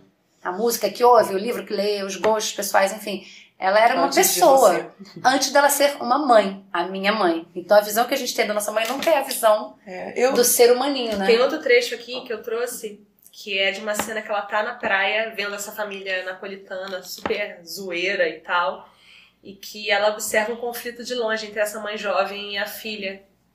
E ela fala assim, ela, a narradora, né? A Helena. E aí A essa- a narradora. narradora é, observa esse conflito entre a mãe jovem, aquela mãe que ela acha bonita, e meio que ela idealiza também essa mulher, sabe? E a filha pequena, e ela diz assim: Daqui a pouco ela vai começar a gritar, pensei. Daqui a pouco vai dar um tapa na menina, tentará quebrar o vínculo assim. No entanto, o vínculo se tornará mais deformado, mais forte no remorso e na humilhação, por ela ter se revelado em público uma mãe não afetuosa. nada como a mãe da igreja ou das revistas. É Então, perfeita, né? O vínculo que, que causa na gente a mãe perfeita, sabe? Uhum. E ela todo o tempo todo ela se ela se vê como uma mãe perfeita e ela fala, gente, eu não sou uma mãe ideal, eu não sou uma mãe perfeita. E como ela também parte de uma idealização dessa mãe que ela vê na praia e aos poucos ao longo do livro ela vai ver que ela também não é perfeita. Uhum. E quem somos, né? Quem é perfeito nesse É. mundo? Mães também não são perfeitas. Gente, mas esse negócio assim, é, eu vi outro dia um memezinho assim, ah, eu procuro a mulher ideal. Aí a pessoa pergunta, por que a real te dá medo? Ideal é do mundo das ideias, É, não gente. existe, né? A gente fala muito de- dessa questão, não fala muito, né? Mas tem se falado muito de idealização para conscientizar as pessoas sobre o relacionamento amoroso. Hum. Você não idealizar a outra pessoa, acho que as pessoas já têm um pouco mais de consciência isso, né? Que relacionamento amoroso, você não tem que idealizar a outra pessoa. Mas não se fala tanto isso em relação, em relação aos pais mesmo, né? Pais, Tem que ser em qualquer relacionamento. filhos em relação. Sim. Qualquer relação tem que ser assim, gente. É. Sim. Não idealizar, enxergar a mesma pessoa como ela é. E pra fazer isso, você tem que conversar com essa pessoa. Uhum. Você tem que trocar alguma coisa com É, ela. você tem que vivenciar a pessoa como ela é, e não o cargo que ela ocupa no Você caso a ficar mãe. só imaginando e idealizando vai ser muito ruim pra relação. E toda essa burocracia que tem, tipo, você não pode. É, certas coisas não se fala, né? Pra mãe, são tabus. Ah, então é. você nunca vai desenvolver esse tipo de diálogo bem, porque há um tabu muito grande de você falar, você tá feliz onde você tá? Você gosta de ser mãe? Você se sente realizada sendo mãe? Você não vai perguntar isso pra uma mulher, porque corre o risco dela falar, não, não me sinto. E aí, o que, que você vai Você vai fazer com Ninguém essa quer lidar informação, com né? isso. E ninguém quer lidar com a frustração do outro. Também- Ninguém tá preparado pra lidar com uma pessoa frustrada, assim. Também tem outra coisa de que a maternidade ela é uma relação assimétrica. Quando você está entre amigos, você está entre seus pares. Sim. Gente mais ou menos da sua idade, Os pensamentos mais ou menos parecidos. mais ou menos parecidos. Alguém com quem você consegue conversar de igual para igual. identifica de alguma Aí forma. é- Maternidade Pais. não. Se- ainda mais se você for criança, é um ser, é um gigante, alguém que está aí há muito tempo, que sabe de tudo. É. É. Como, como a lidar primeira com pessoa, isso? você saiu de dentro daquela pessoa, é, aquela pessoa te amamentou, É difícil. enfim. É, bem difícil mesmo. É Como bem não difícil. idealizar a pessoa que sabe É. tudo, não é? Como não idealizar a pessoa que te gerou? Gente, Transformando naquilo a que não sabe primeira nada. vez que eu vi minha mãe com medo, minha mãe chorando, pra mim o mundo acabou ali. Como que é possível? Uma pessoa que sabe tudo, que é resolve minha vida, tá com medo. É muito duro você encarar a fragilidade da sua mãe. É, você vê que você nossa. vai ter que ser a mãe da sua mãe. Em algum momento. Nossa, é né? muito difícil. Rafa, segue. É, a minha dica não é um livro, é um é uma série da Netflix, são acho que quatro ou cinco episódios chamado O Renascimento do Parto. É uma série sobre parto, da interessar a mães ou mulheres que não querem ser mães, porque é um Poderia documentário. interessar os pais também. Sim, eu, eu não sabia, eu fui descobrir isso assim, é, à medida que eu vou me É, tornando óbvio, pai, óbvio, óbvio. eu vou tomando contato com essas coisas, é, eu, eu vou descobrindo, a Milena vai me ensinando um monte de coisas. É um documentário sobre parto, sobre o papel do parto na vida das pessoas, que todo mundo Passou por ele. passou por isso de alguma forma. E fala muito sobre cesariana, sobre parto natural, parto humanizado, violência obstétrica. E assim, é bem a vida real, bem realidade nua e crua. Uhum. É, fala sobre o mercado que virou parto de cesariana, por N motivos, e que a gente não sabe, eu não sabia. Eu não sabia. Eu achava que era um procedimento médico normal e ele tem suas suas é, suas suas aplicações. Usado corretamente, ele é um salva-vidas, mas não é o que você tem hoje em dia. O Você, abuso, né, de hoje em dia. você tem um abuso por N motivos, N aspectos. E assim, foi um documentário que explodiu a minha cabeça. E no caso da Milena também foi assim, tem a questão. É, é, é, é difícil para uma mulher que está para parir. Tipo, vai passar um ser humano para fora. É, É, e- foi uma passagem do corpo dela. exatamente, que não é do tamanho de um ser humano. E isso é muito difícil para muitas mulheres. Tem mulheres que querem ter filho, mas é- essa etapa do parto, É. ela é difícil para todo mundo. Eu acho que é assustador para qualquer mulher. Eu, eu não tenho vontade de ter filho, mas eu não tenho grandes questões com isso. Não tenho mesmo. Hum. Mas ainda assim é assustador. É, é, um- é um bagulho, é assustador para todo é assustador mundo. demais. Tem um. Tem, no, no- acho que no primeiro ou no segundo episódio, é, um dos, uma das pessoas entrevistadas fala que o parto é um negócio muito mágico, bizarro e assustador, porque mistura sexualidade, mistura vida e mistura morte numa coisa só. Uhum. Uau. É, é, é como se fosse um- uma encruzilhada da vida da gente. É tudo no mesmo lugar, né? Fora todo o entorno da cultura que a gente tem, É. porque você tem os rituais, não só rituais como a gente acha ritual de tribo, É, não, não. ritual da tribo urbana Nosso em ritual, hospital. É, tribo. exatamente. Né? Clínico. Exato. Tem uma série de questões biológicas de por que, que é importante o parto, se possível, o parto natural. Aí tem pesquisadores explicando que existe uma função no- na dor do parto. Enfim, tem um monte de coisa que eu não sabia e para mim foi muito legal. E se você tem vontade de ter filho ou não tem vontade de ter Ou filho, está prestes a ter um. ou, está- ou está em dúvida, é um, É bom, é um bom documentário para ver. Você não estará perdendo seu tempo, muito pelo contrário. Eu nunca parei pra ver e eu conheço há muitos anos, por causa das amigas, né, que são mães, se interessam pelo assunto. E eu tô impressionada que você não conhecia, tipo, não sabia de questões como essa da, da cesariana, mas pra gente perceber como a gente vive numa bolha, né? Uhum. Óbvio que homens em geral que não estão pensando naquela hora em ter filho não tomam é conhecimento dessas coisas. Necessariamente, né? Pode acontecer. É, mas eu nunca assisti ele todo. E eu achei muito legal que logo um homem, né? Tudo bem, um homem que está para se tornar pai. Veio trazer. É porque o assim, eu não, eu não do conheço. pra- Desculpa. É, eu não conheço muitos livros de sobre maternidade ou sobre mães. Aí eu achei que cabia fazer esse tipo de indicação. É um bom Super documentário. Eu acho muito legal. Acho que Arrasou. Rafa. Eu posso dar minhas dicas? Manda ver. Minha dica é, é o único livro da tag que eu tenho, porque foi Chimamanda que indicou. Ó, Ah, olha ela aí, hein? Não, tinha que ter. Estava Gente, demorando. Esse ano nem tinha mencionado. Chimamanda A gente tem que fazer a promoção, assim. Você ouve o episódio, marca Quantas lá. vezes? Quantas, vezes falou a minutagem que a, a, a Mickey falou na Chimamanda, aí você Vocês são muito... manda um e-mail ganha um prêmio. Vocês são muito injustos comigo. quantas vezes a Chima- é, o nome de Chimamanda foi citado ao longo é? de todos os Nunca tinha, tinha falado dela esse ano ainda, porque é o primeiro programa do ano, né? Não, não. É, mas. Não, não tinha falado Mas- nessa. Nessa temporada, não. Falou. Eu não ah, não falou, não? não Quem não achar Vicky Paiva falando Não, sobre não. Chimamanda nesta segunda temporada, por favor, ligue. Não, por favor, entre na nossa conta no Anchor e mande uma mensagem de voz. A gente pode agora receber. Me zoando, né? Isso que elas querem. É, enfim, é, era no. Acho que foi 2018. É, foi ano passado. Ah, eu sou péssima com data, mas enfim. é, ela foi curadora da tag. E aí eu entrei na tag e depois eu saí da tag só para receber esse livro. E era um livro que não. Eles já tinham avisado que era um livro que não tinha sido, sido editado no Brasil. Não tem Não tem no Brasil, meninas. bom. Ah, tudo bom? É, e uma autora também que ainda não tinha sido traduzida, então isso me interessou muito. E me interessou o fato de Chimamanda indicar alguém da, da terra dela. É, ela indicou a. Eu não sei falar, eu vou falar o CH como eu falo de Chimamanda, mas o nome dela é Bushi Emecheta e o nome da, do livro é As Alegrias da Maternidade. E o título é absolutamente irônico porque ela só se fode a vida inteira dela. É, o nome, a, a história é de Ona. ah, é Ona? Ona e Agbade, que são aquele casal fodão. O cara é um guerreiro, dono da tribo, foda, tem mil mulheres, mas ele gosta da Ona porque a Ona é uma rainha, sabe? Hum. E tal, Ela tal, tem tal. aquele porte, ela, ela, Ela é maravilhosa, Ou é diferente É, das outras. é. É, ela é diferente de todas com as ela outras. diferente. Aí eles têm essa filha chamada Nu, Nu com dois N's, Nuego. E a história é sobre a Nuego.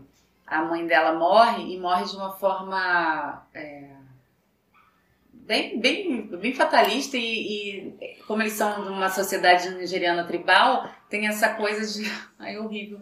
Mas é a, a mucama dela, não sei como eles chamavam, mas a, a criada que cuidava dela pessoalmente é, tinha que morrer junto Que? pra cuidar dela da eternidade. Caraca, é tipo. E aí matam, assassinam a, a, a empregada dela. E ela pede, não faz isso comigo, por favor, não faz. E, e todo mundo acha um absurdo ela, ela pedir isso, porque isso é a tradição, né? E aí ela fala assim, se vocês fizerem isso, eu vou voltar. vou voltar e vou destruir todo mundo. Então ela tal. lança uma maldição, assim. E aí ela, ela volta como a Xi, que é como se fosse um guia espiritual, que na verdade não guia nada porque ela tava puta, né? Imposto. Ela, é, ela volta na Nuevo, que é a filha da, da, da, da Ona com, com o fadão lá. E, a, e nessa sociedade é, tribal, as mulheres serviam basicamente para procriar, né? Hum. E aí ela se casa com, com um cara muito fodão de outra tribo, porque afinal ela é filha de um cara fodão, então foi fácil. Só que ela não consegue ter filho com esse cara.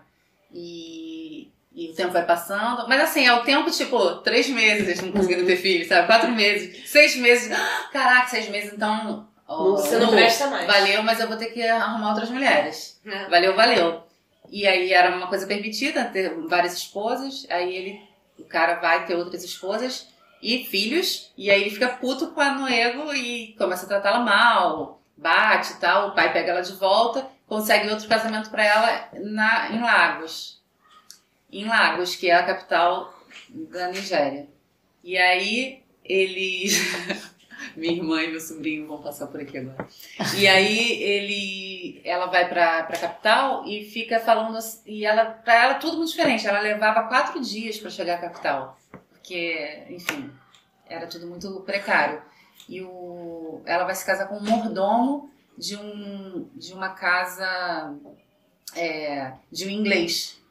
E ela acha um absurdo o marido dela. Aí não, aí quando ela encontra o marido, ele é barrigudinho, baixinho, gordinho, não é nada daquela coisa é, heróica que Uhum. ela tinha na tribo, sabe? Ela já fica assim, não, não é possível, não, não, não, não, não é esse cara, não sei o quê. E ele era bem submisso, porque afinal ele era um mordomo, ele era mandado, né, e tal. Ele, ele dobrava as roupas, ele lavava a roupa. E pra ela isso não era um, emprego, um Isso trabalho, é um de homem. É, ele não estava caçando no, no- na rua. E, e a vida dela é um inferno, gente. É um inferno. E aí ela engravida, ela primeiro perde o bebê, depois ela tem vários filhos, vários, e é uma pobreza. E os, os patrões, uma hora, voltam para Inglaterra e o cara fica sem emprego, sem dinheiro. Gente, é um livro muito sofrido. Eu demorei muito para terminar de ler, porque puta que pariu. É muito sofrido e ela escreve muito bem. E depois eu descobri na, a vida dela foi mais ou menos assim. Ela foi para Londres, é, teve cinco filhos. O marido largou ela com os filhos pequenos e ela também se virou e, e conseguiu estudar e se formar e ser doutora. É uma, uma história assim incrível, incrível. É, fala. É, é, é interessante como todas as, as questões aqui, não todas, vai, mas grande parte das questões quando a gente está falando de maternidade tem sempre um pai que abandona, né? É um clássico. Então, né? Então, Em algum momento vai ter. E, é, e esse é meu. Ah, ele ele saiu pela tag. Eu não sei como funciona, porque eu só entrei porque Shimamanda mandou. É, mas eu acho que você pode comprar coisas avulsas, não tenho certeza. No entanto, eu acho que ele foi editado por uma outra editora. Foi publicado por uma outra Depois editora disso. depois. Uhum. É, e os dois filmes que eu quero indicar são Tully, não sei se vocês já viram. Não. É, meu Deus do céu, não filme maravilhoso. É, a direção do Jason Reitman e é com a Charlize Theron. E o Uau. roteiro é da Diabo Col- Cody, Cody. que eu amo enlouquecidamente. E é sobre o puerpério. A mulher, a Charlize Theron engordou pra fazer esse filme, né? Porque ela adora fazer isso, engorda e emagrece. Ela teve, ela tem um filho já, ai, peraí, aquele. Você já indicou esse, livro, esse filme antes? Ou alguém me não falou sei. que aí tem uma babá É, perfeita? Entendi, tá.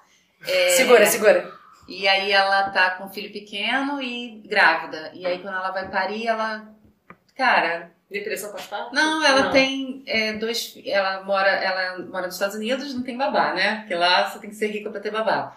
É, ela tá sufocada com tanta coisa. E o irmão dela é ricão, fala assim: Eu vou contratar uma babá pra você. Ela, não, não, não, nada a ver, nada a ver. Marido, talvez a gente aceite, né? Talvez seja melhor. Ela, não, não, não. Aí tem uma hora que ela tá em casa, de noite, assim, exasperada. E aí chega, toca a campainha, é uma babá que o irmão mandou. Uma menina nova, que é uma babá quase perfeita mesmo, que ela faz de tudo, de tudo. Ela cuida da mãe e do bebê. E ela é só uma babá noturna pra mãe poder dormir. Porque ela tava com privação de sono bizarro. E, gente, também não posso falar mais nada. Não, eu quero ver filme. Caraca, maravilhoso. E o outro é Capitão Fantástico. Vocês já viram? Deixa. Ai, é muito lindo, é muito lindo. Eu vi a semana, semana passada. É. lindo. E assim, é a história de uma família que vai é, se, se. vai ficar longe da sociedade. É, a gente só vê a família com o pai, são seis filhos. E, e é o Viggo Mortensen, com seis crianças, seis. Não só crianças, né? Porque tem os mais velhos também. Que são sensacionais, são intelig- inteligentíssimos, têm pensamentos maravilhosos. Eles criam o seu próprio pensamento, sabe? Eles são muito fodas, geniais. Só que tem a questão da falta da mãe. Por isso que eu acho interessante esse livro ser indicado nesse nosso tema, porque eles. é, A gente sabe que a mãe não tá ali o tempo inteiro, desde o início, porque ela tá doente em algum lugar. E até que acontece uma reviravolta por causa da mãe e eles têm que voltar à sociedade é, urbana para lidar com isso, porque eles parecem uns bichinhos, né, Eles uns são os móveis. bichinhos do mato, mas na verdade muito, muito mais avançados. Muito mais avançados. Socialmente, culturalmente, tudo mais, porque eles foram criados isola- isolados, mas com valores e conteúdo. Eles são muito inteligentes, muito, assim, politicamente. é, sabem tudo, assim. E, e o pai. E, e é lindo. Tem uma, uma cena do filme que eu fiquei muito emocionada no início, que ele tá. Eles estão.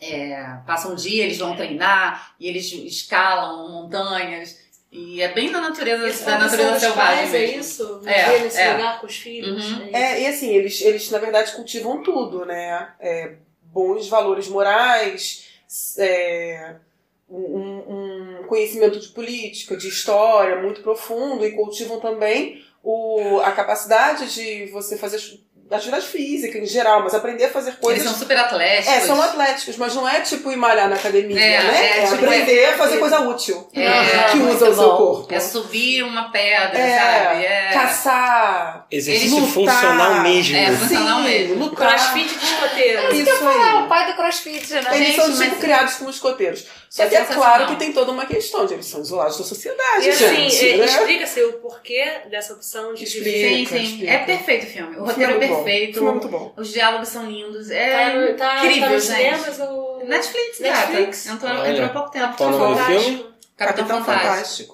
Fantástico. Pô, E, o Viggo Mortensen então, deve ser filmaço. Não, e o Viggo Mortensen é foda, né? E, foda. e ele tem uma cena que eu falei que eu fiquei emocionada, que é uma hora que eles passam. E, e o pai fala assim: hora de escalar, hora de não sei o quê. E as crianças são super obedientes. Até quando eles estão brigando, as crianças ficam putas e fazem tudo que ele manda, sabe?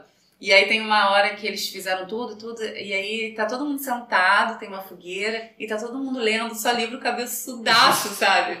É muito bonitinho que ele para e ele fica olhando assim, todo orgulhoso, e pega o violão pra tocar, e eles sabem tocar instrumentos também, sabe? Sei. E aí fazem uma música linda, e é tudo perfeito.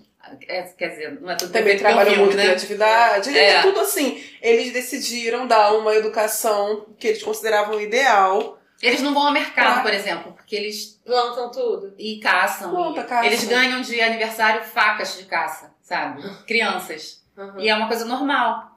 É, é não, eu não falar mais nenhum elemento, É, não pode. acabar. É até uma graça. Então, aí, essas são minhas dicas. Pô, legal, fiquei com vontade de assistir. Ai, tem que assistir. também. Então, gente, para finalizar, eu queria ler um, um texto que uma amiga minha, que é mãe, postou de uma página do Facebook chamada Cenas da Maternidade. E o texto começa assim: Não tenha filhos. Ou um breve eh, discurso sobre maternidade compulsória. Não tenha filhos na esperança de ter alguém para cuidar de você na velhice. Filhos não são garantia de companhia eterna e é egoísmo esperar que eles vão criar raízes do seu lado, ah, do lado de sua casa. Não tenha filhos para salvar seu casamento e prender seu ou sua companheira ao seu lado. Filhos não são garantia de um casamento duradouro ou não haveria tantos divórcios após o nascimento do primeiro bebê. Não tenha filhos só para conhecer o amor verdadeiro. O que seria esse tal amor verdadeiro? O amor pelos seus pais não é verdadeiro? Pelos seus irmãos? Conheça primeiramente o amor próprio e só então você estará preparado para amar verdadeiramente alguém. Não tenha filhos com o único intuito de formar uma família tradicional brasileira. Você e seu cachorro podem ser uma família. Você, seu pai, seu avô e papagaio podem ser uma família. O conceito principal de família é o de pessoas que se amam e dividem o mesmo teto. Não tenha filhos somente porque filhos são bênçãos de Deus. Você pode ser abençoada com várias outras coisas sem precisar reproduzir para se sentir assim. Não tenha filhos para multiplicar e vos encher a terra. A humanidade já está se alastrando como praga pelo mundo e os nossos recursos estão escassos. Não tenha filhos somente porque é natural biologicamente ou porque você tem um útero fértil e seu parceiro tem espermatozoides. Você também tem cérebro e quantas vezes já fez um bom uso dele? Não tenha filhos porque a mulher só é completa depois que se torna mãe, essa é a pior de todas. A mulher também pode ser completa segundo a profissão que ama, estudando, viajando e conhecendo o mundo. A maternidade tem que ser um plus, não um quesito principal. Não tenha filhos porque você já está em idade, porque seu relógio biológico está apitando, ou até mesmo porque você já está passando da idade. A idade certa será quando você se sentir preparada, sem nenhuma pressão social, familiar ou pessoal. Não tenha filhos para ser feliz. Aprenda a ser feliz primeiro. Não deposite ninguém a responsabilidade de te trazer felicidade. Não tenha filhos somente para deixar seu sobrenome, seus genes e seus bens. Se essa for a única intenção, adote alguém para deixar sua herança, doe seus óvulos e seus espermas. Ninguém tem obrigação de nascer para dar continuidade a uma geração.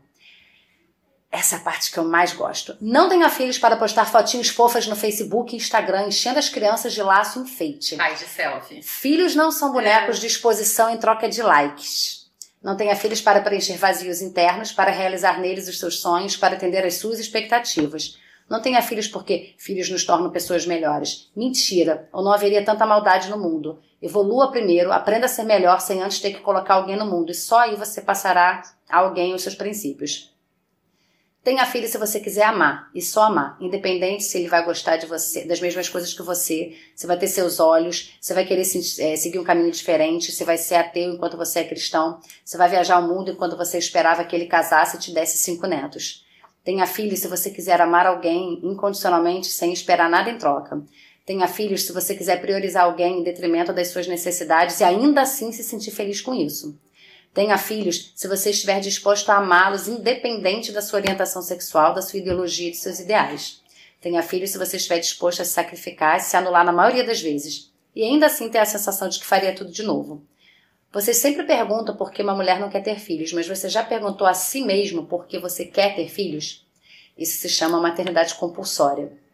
Que entra. Né, qual, qual é o lugar de você? Quem, quem você quer ter um filho, né? É o seu não sei, é, é, é, programação social, é o medo da solidão, né? Tipo, eu acho que essa é a grande pergunta. A pergunta que fazem pra gente é por que você não quer ter filhos? E é, tá no momento da gente, ter, né? é, da gente é, responder por que você quer. Quem tem que saber é quem tá querendo colocar É, eu não tenho nada a ver com isso. E assim, a gente fala sempre em colocar a criança no mundo, mas você vai colocar um ser humano no mundo. Mais um, né? Já, já um. está provado e comprovado que o ser humano não deu certo, gente. Né? São nove meses de gestação, ah. dez anos como criança e, sei lá... Uma vida inteira 70, de problema. 80 anos como adulto. Então... Renata falou que era para finalizar, mas na verdade a gente vai finalizar com os áudios das nossas convidadas que já passaram pelo podcast, nossas convidadas mães, para dizer... A nossa pergunta para elas foi... É, você teve um clique da maternidade? Assim, teve um momento que, que vocês perceberam que, ah, caraca, tenho que ter filho agora? Como é que foi isso? E se rolou isso, né? Ah, eu acho que não tem melhor jeito da gente terminar, porque a gente falou muito mal de mãe. e aí, três mães maravilhosas. A gente tem o áudio, é, respectivamente, de Milena, Bianca e Daniela, que nos brindaram com suas presenças aqui também. Foi muito lindo todos os episódios que elas participaram. É, a gente quer agradecer Carol, maravilhosa, Obrigada, minha Carol. amiga. Obrigada por terem me chamado aqui para falar muito. que bom. E é isso, depois de um longo e tenebroso inverno, a gente está de volta. Um beijo, gente. Beijo. Gente, tá frio, botem um casaquinho. Falou mãe.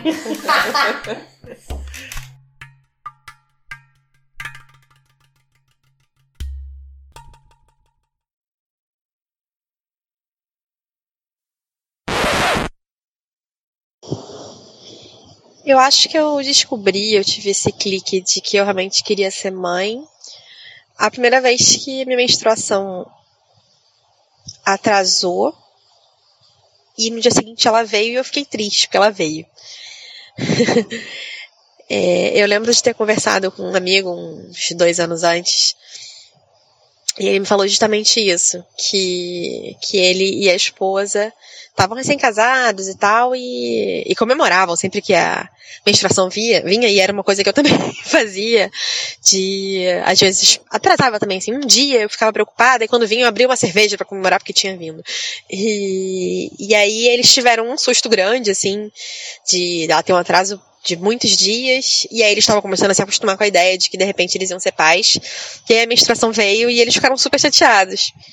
E aí eles me contaram isso e eu falei, é, realmente eu ainda não tô nesse passo porque eu ainda estou na fase de comemorar quando ela vem. E aí, enfim, início desse ano, a gente começou a conversar mais seriamente sobre esse assunto. E vários fatores, na verdade, acabaram é, convergindo, vamos dizer assim. É... Não posso dizer que foi um clique só meu, sabe? É, foi um clique nosso, meu e, meu e Rafa. É, eu não, não lembro de ser o tipo de pessoa que sempre quis ser mãe. Eu sempre gostei de criança, o que eu não considero que seja a mesma coisa. Porque é muito fácil você gostar da criança dos outros, que quando começa a te irritar, você devolve. É, eu acho que é importante, se você quer ser mãe, você gostar de criança. Mas gostar de criança não significa que você queira ser mãe. E eu realmente sempre gostei. Eu tive sobrinhos cedo. Eu tinha 10 anos quando nasceram meus sobrinhos e, e para mim foi aquilo ali era uma era brincar com os bonecos newborn da vida real, né? Eu tive essa experiência de dar madeira, de trocar fralda e de botar para dormir, essas coisas assim. E mas eu era muito garota, para mim aquilo ali ainda era meio que uma brincadeira mesmo e foi muito legal para mim ver como era, mas eu não achei que que, que aquilo ali tinha sido definitivo para minha escolha. Aconteceu tanta coisa na minha vida depois. E, e eu acho que foi realmente um, um, um clique recente. E, e foi como eu falei, é um clique conjunto tenho a sorte de ter encontrado uma pessoa que que teve o clique conjunto comigo. Porque eu acho que, que é bastante importante. Eu que eu que vim justamente de uma pessoa que teve o clique sozinha e, e fui a famosa produção independente dos anos 80. É, uma das coisas que, quando eu pensei que eu queria ter filho, eu decidi é que eu só teria filho quando o Rafa quisesse ter filho. Eu não ia querer ter, essa decisão sozinha. Então, fica aqui a voz da experiência. Beijo, meninas e menino. Ou meninos. Não sei agora quem é que vai estar presente. Beijos.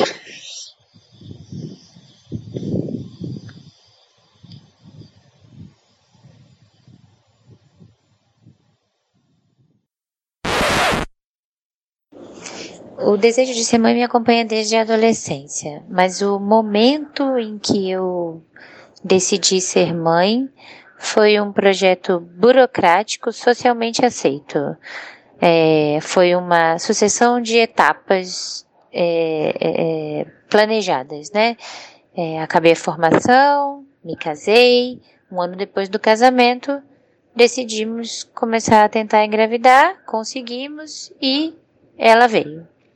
Então não houve nesse momento uma reflexão real sobre eu estava pronta, madura, é, uh, não houve um, uma reflexão minha mesmo sobre o que estava acontecendo naquele momento. Eu estava vivendo um momento até que eu estava um pouco atropelada, uh, atropelada no sentido de de fazer o que era para fazer, de seguir o fluxo das coisas e do mundo, eu tanto que na verdade a, o momento do parto, a via de parto, todas essas escolhas que a gente precisa estar tá bem, né, e, e, e consciente para fazer boas escolhas para esse momento, eu não fiz. Eu fui realmente levada pelo, pelo fluxo dos acontecimentos socialmente esperados. É, mas como era um desejo antigo, na verdade isso não foi excessivamente traumático. No entanto, depois que ela nasceu, né, o momento em que ela nasceu, eu, eu tive um, um momento de uma emoção bastante profunda com aquele, com aquele primeiro choro, com a etapa de recebê-la nos braços, de colocar para amamentar. Essas coisas, elas, é, é, foram muito naturais para mim, bem naturais mesmo, mas eu senti que efetivamente eu tinha mudado, né? Que ter aquele bebê nos meus braços não era meramente uma questão de dar conta de uma de mais uma tarefa na vida, de ter que cumprir com a responsabilidade é, que chegou até, até mim naquele momento. É, assim, o, o dia em que eu efetivamente senti que eu tinha mudado foi um pouco depois, foram uns três, três a cinco dias depois do nascimento dela, que foi quando ela precisou passar por um procedimento, né? Precisou ter o, o pezinho furado para fazer o teste do pezinho. E que eu sempre fui uma pessoa é, organizada mentalmente, muito ciente da necessidade de fazer procedimentos e exames com muita tranquilidade e tudo. Me senti absolutamente devastada, né? Por aquele momento em que o pezinho dela foi furado. E o medo, né? E uma dor meio animal, uma coisa meio instintiva, né, de não querer que ela saísse do meu campo de visão nas primeiras semanas de vida dela. Era uma coisa meio de bicho. E foi uma coisa que me surpreendeu muito e que eu não esperava ter esse tipo de, de, de reação, né? Eu tentava controlar muito a forma como eu me sentia, como eu reagia diante das coisas.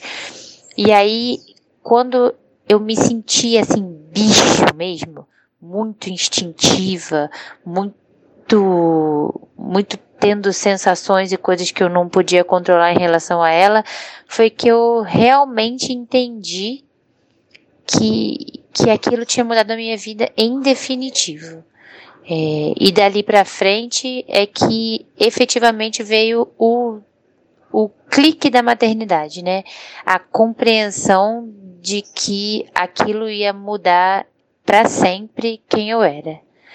É, depois dessa etapa inicial do nascimento, em que eu senti essa mudança profunda, é, as dificuldades da maternidade ao longo dos anos me deram outros cliques diferentes, né? Cliques de que eu precisava refletir o tempo todo sobre as escolhas que eu fazia para mim e para ela, né? É, é, e na verdade todas as. e como aquilo tinha me mudado, inclusive no sentido de estar disposta a brigar e, e, e brigar por ela e com ela para conduzi-la num caminho melhor. É, essas algumas dificuldades que a gente teve nesse caminho até aqui é, foram coisas que mexeram comigo profundamente. Me abalaram estruturalmente, em termos de reconhecer quem eu sou, é, abalaram muitas convicções minhas, inclusive nos momentos em que a gente perde o controle, em que berra, que grita, que faz tudo aquilo que sempre prometeu que nunca ia fazer. Essas coisas muito irracionais, elas mexem comigo ainda hoje. Então, na verdade, é como se fossem diversos cliques ao longo do caminho cada um que mexe numa coisa diferente e mais profunda que o outro. Sobre a maternidade, eu tive vários momentos é, pensando coisas completamente diferentes, desde não ter filhos até ter um time de futebol. E eu, quando eu decidi realmente assim, né, amadurecer a cidade de ser mãe, foi muito mais observando relações saudáveis entre mães e filhos pequenos. Né? Até então o que eu via de mais comum eram relações desgastadas, desgastantes, né? crianças crianças e pais assim que eu não admirava tanto. Então, quando eu comecei a conviver com pessoas assim que eu admirava mais, que eu acreditava serem mais equilibradas né, e mais realistas. Né, de não colocarem a maternidade num santuário, mas colocar a maternidade numa questão do dia a dia e no melhor e no pior, né, que tudo isso envolve, eu comecei a, a ter essa vontade. E essa vontade se concretizou na Alice, né? E na relação que eu busco ter com ela.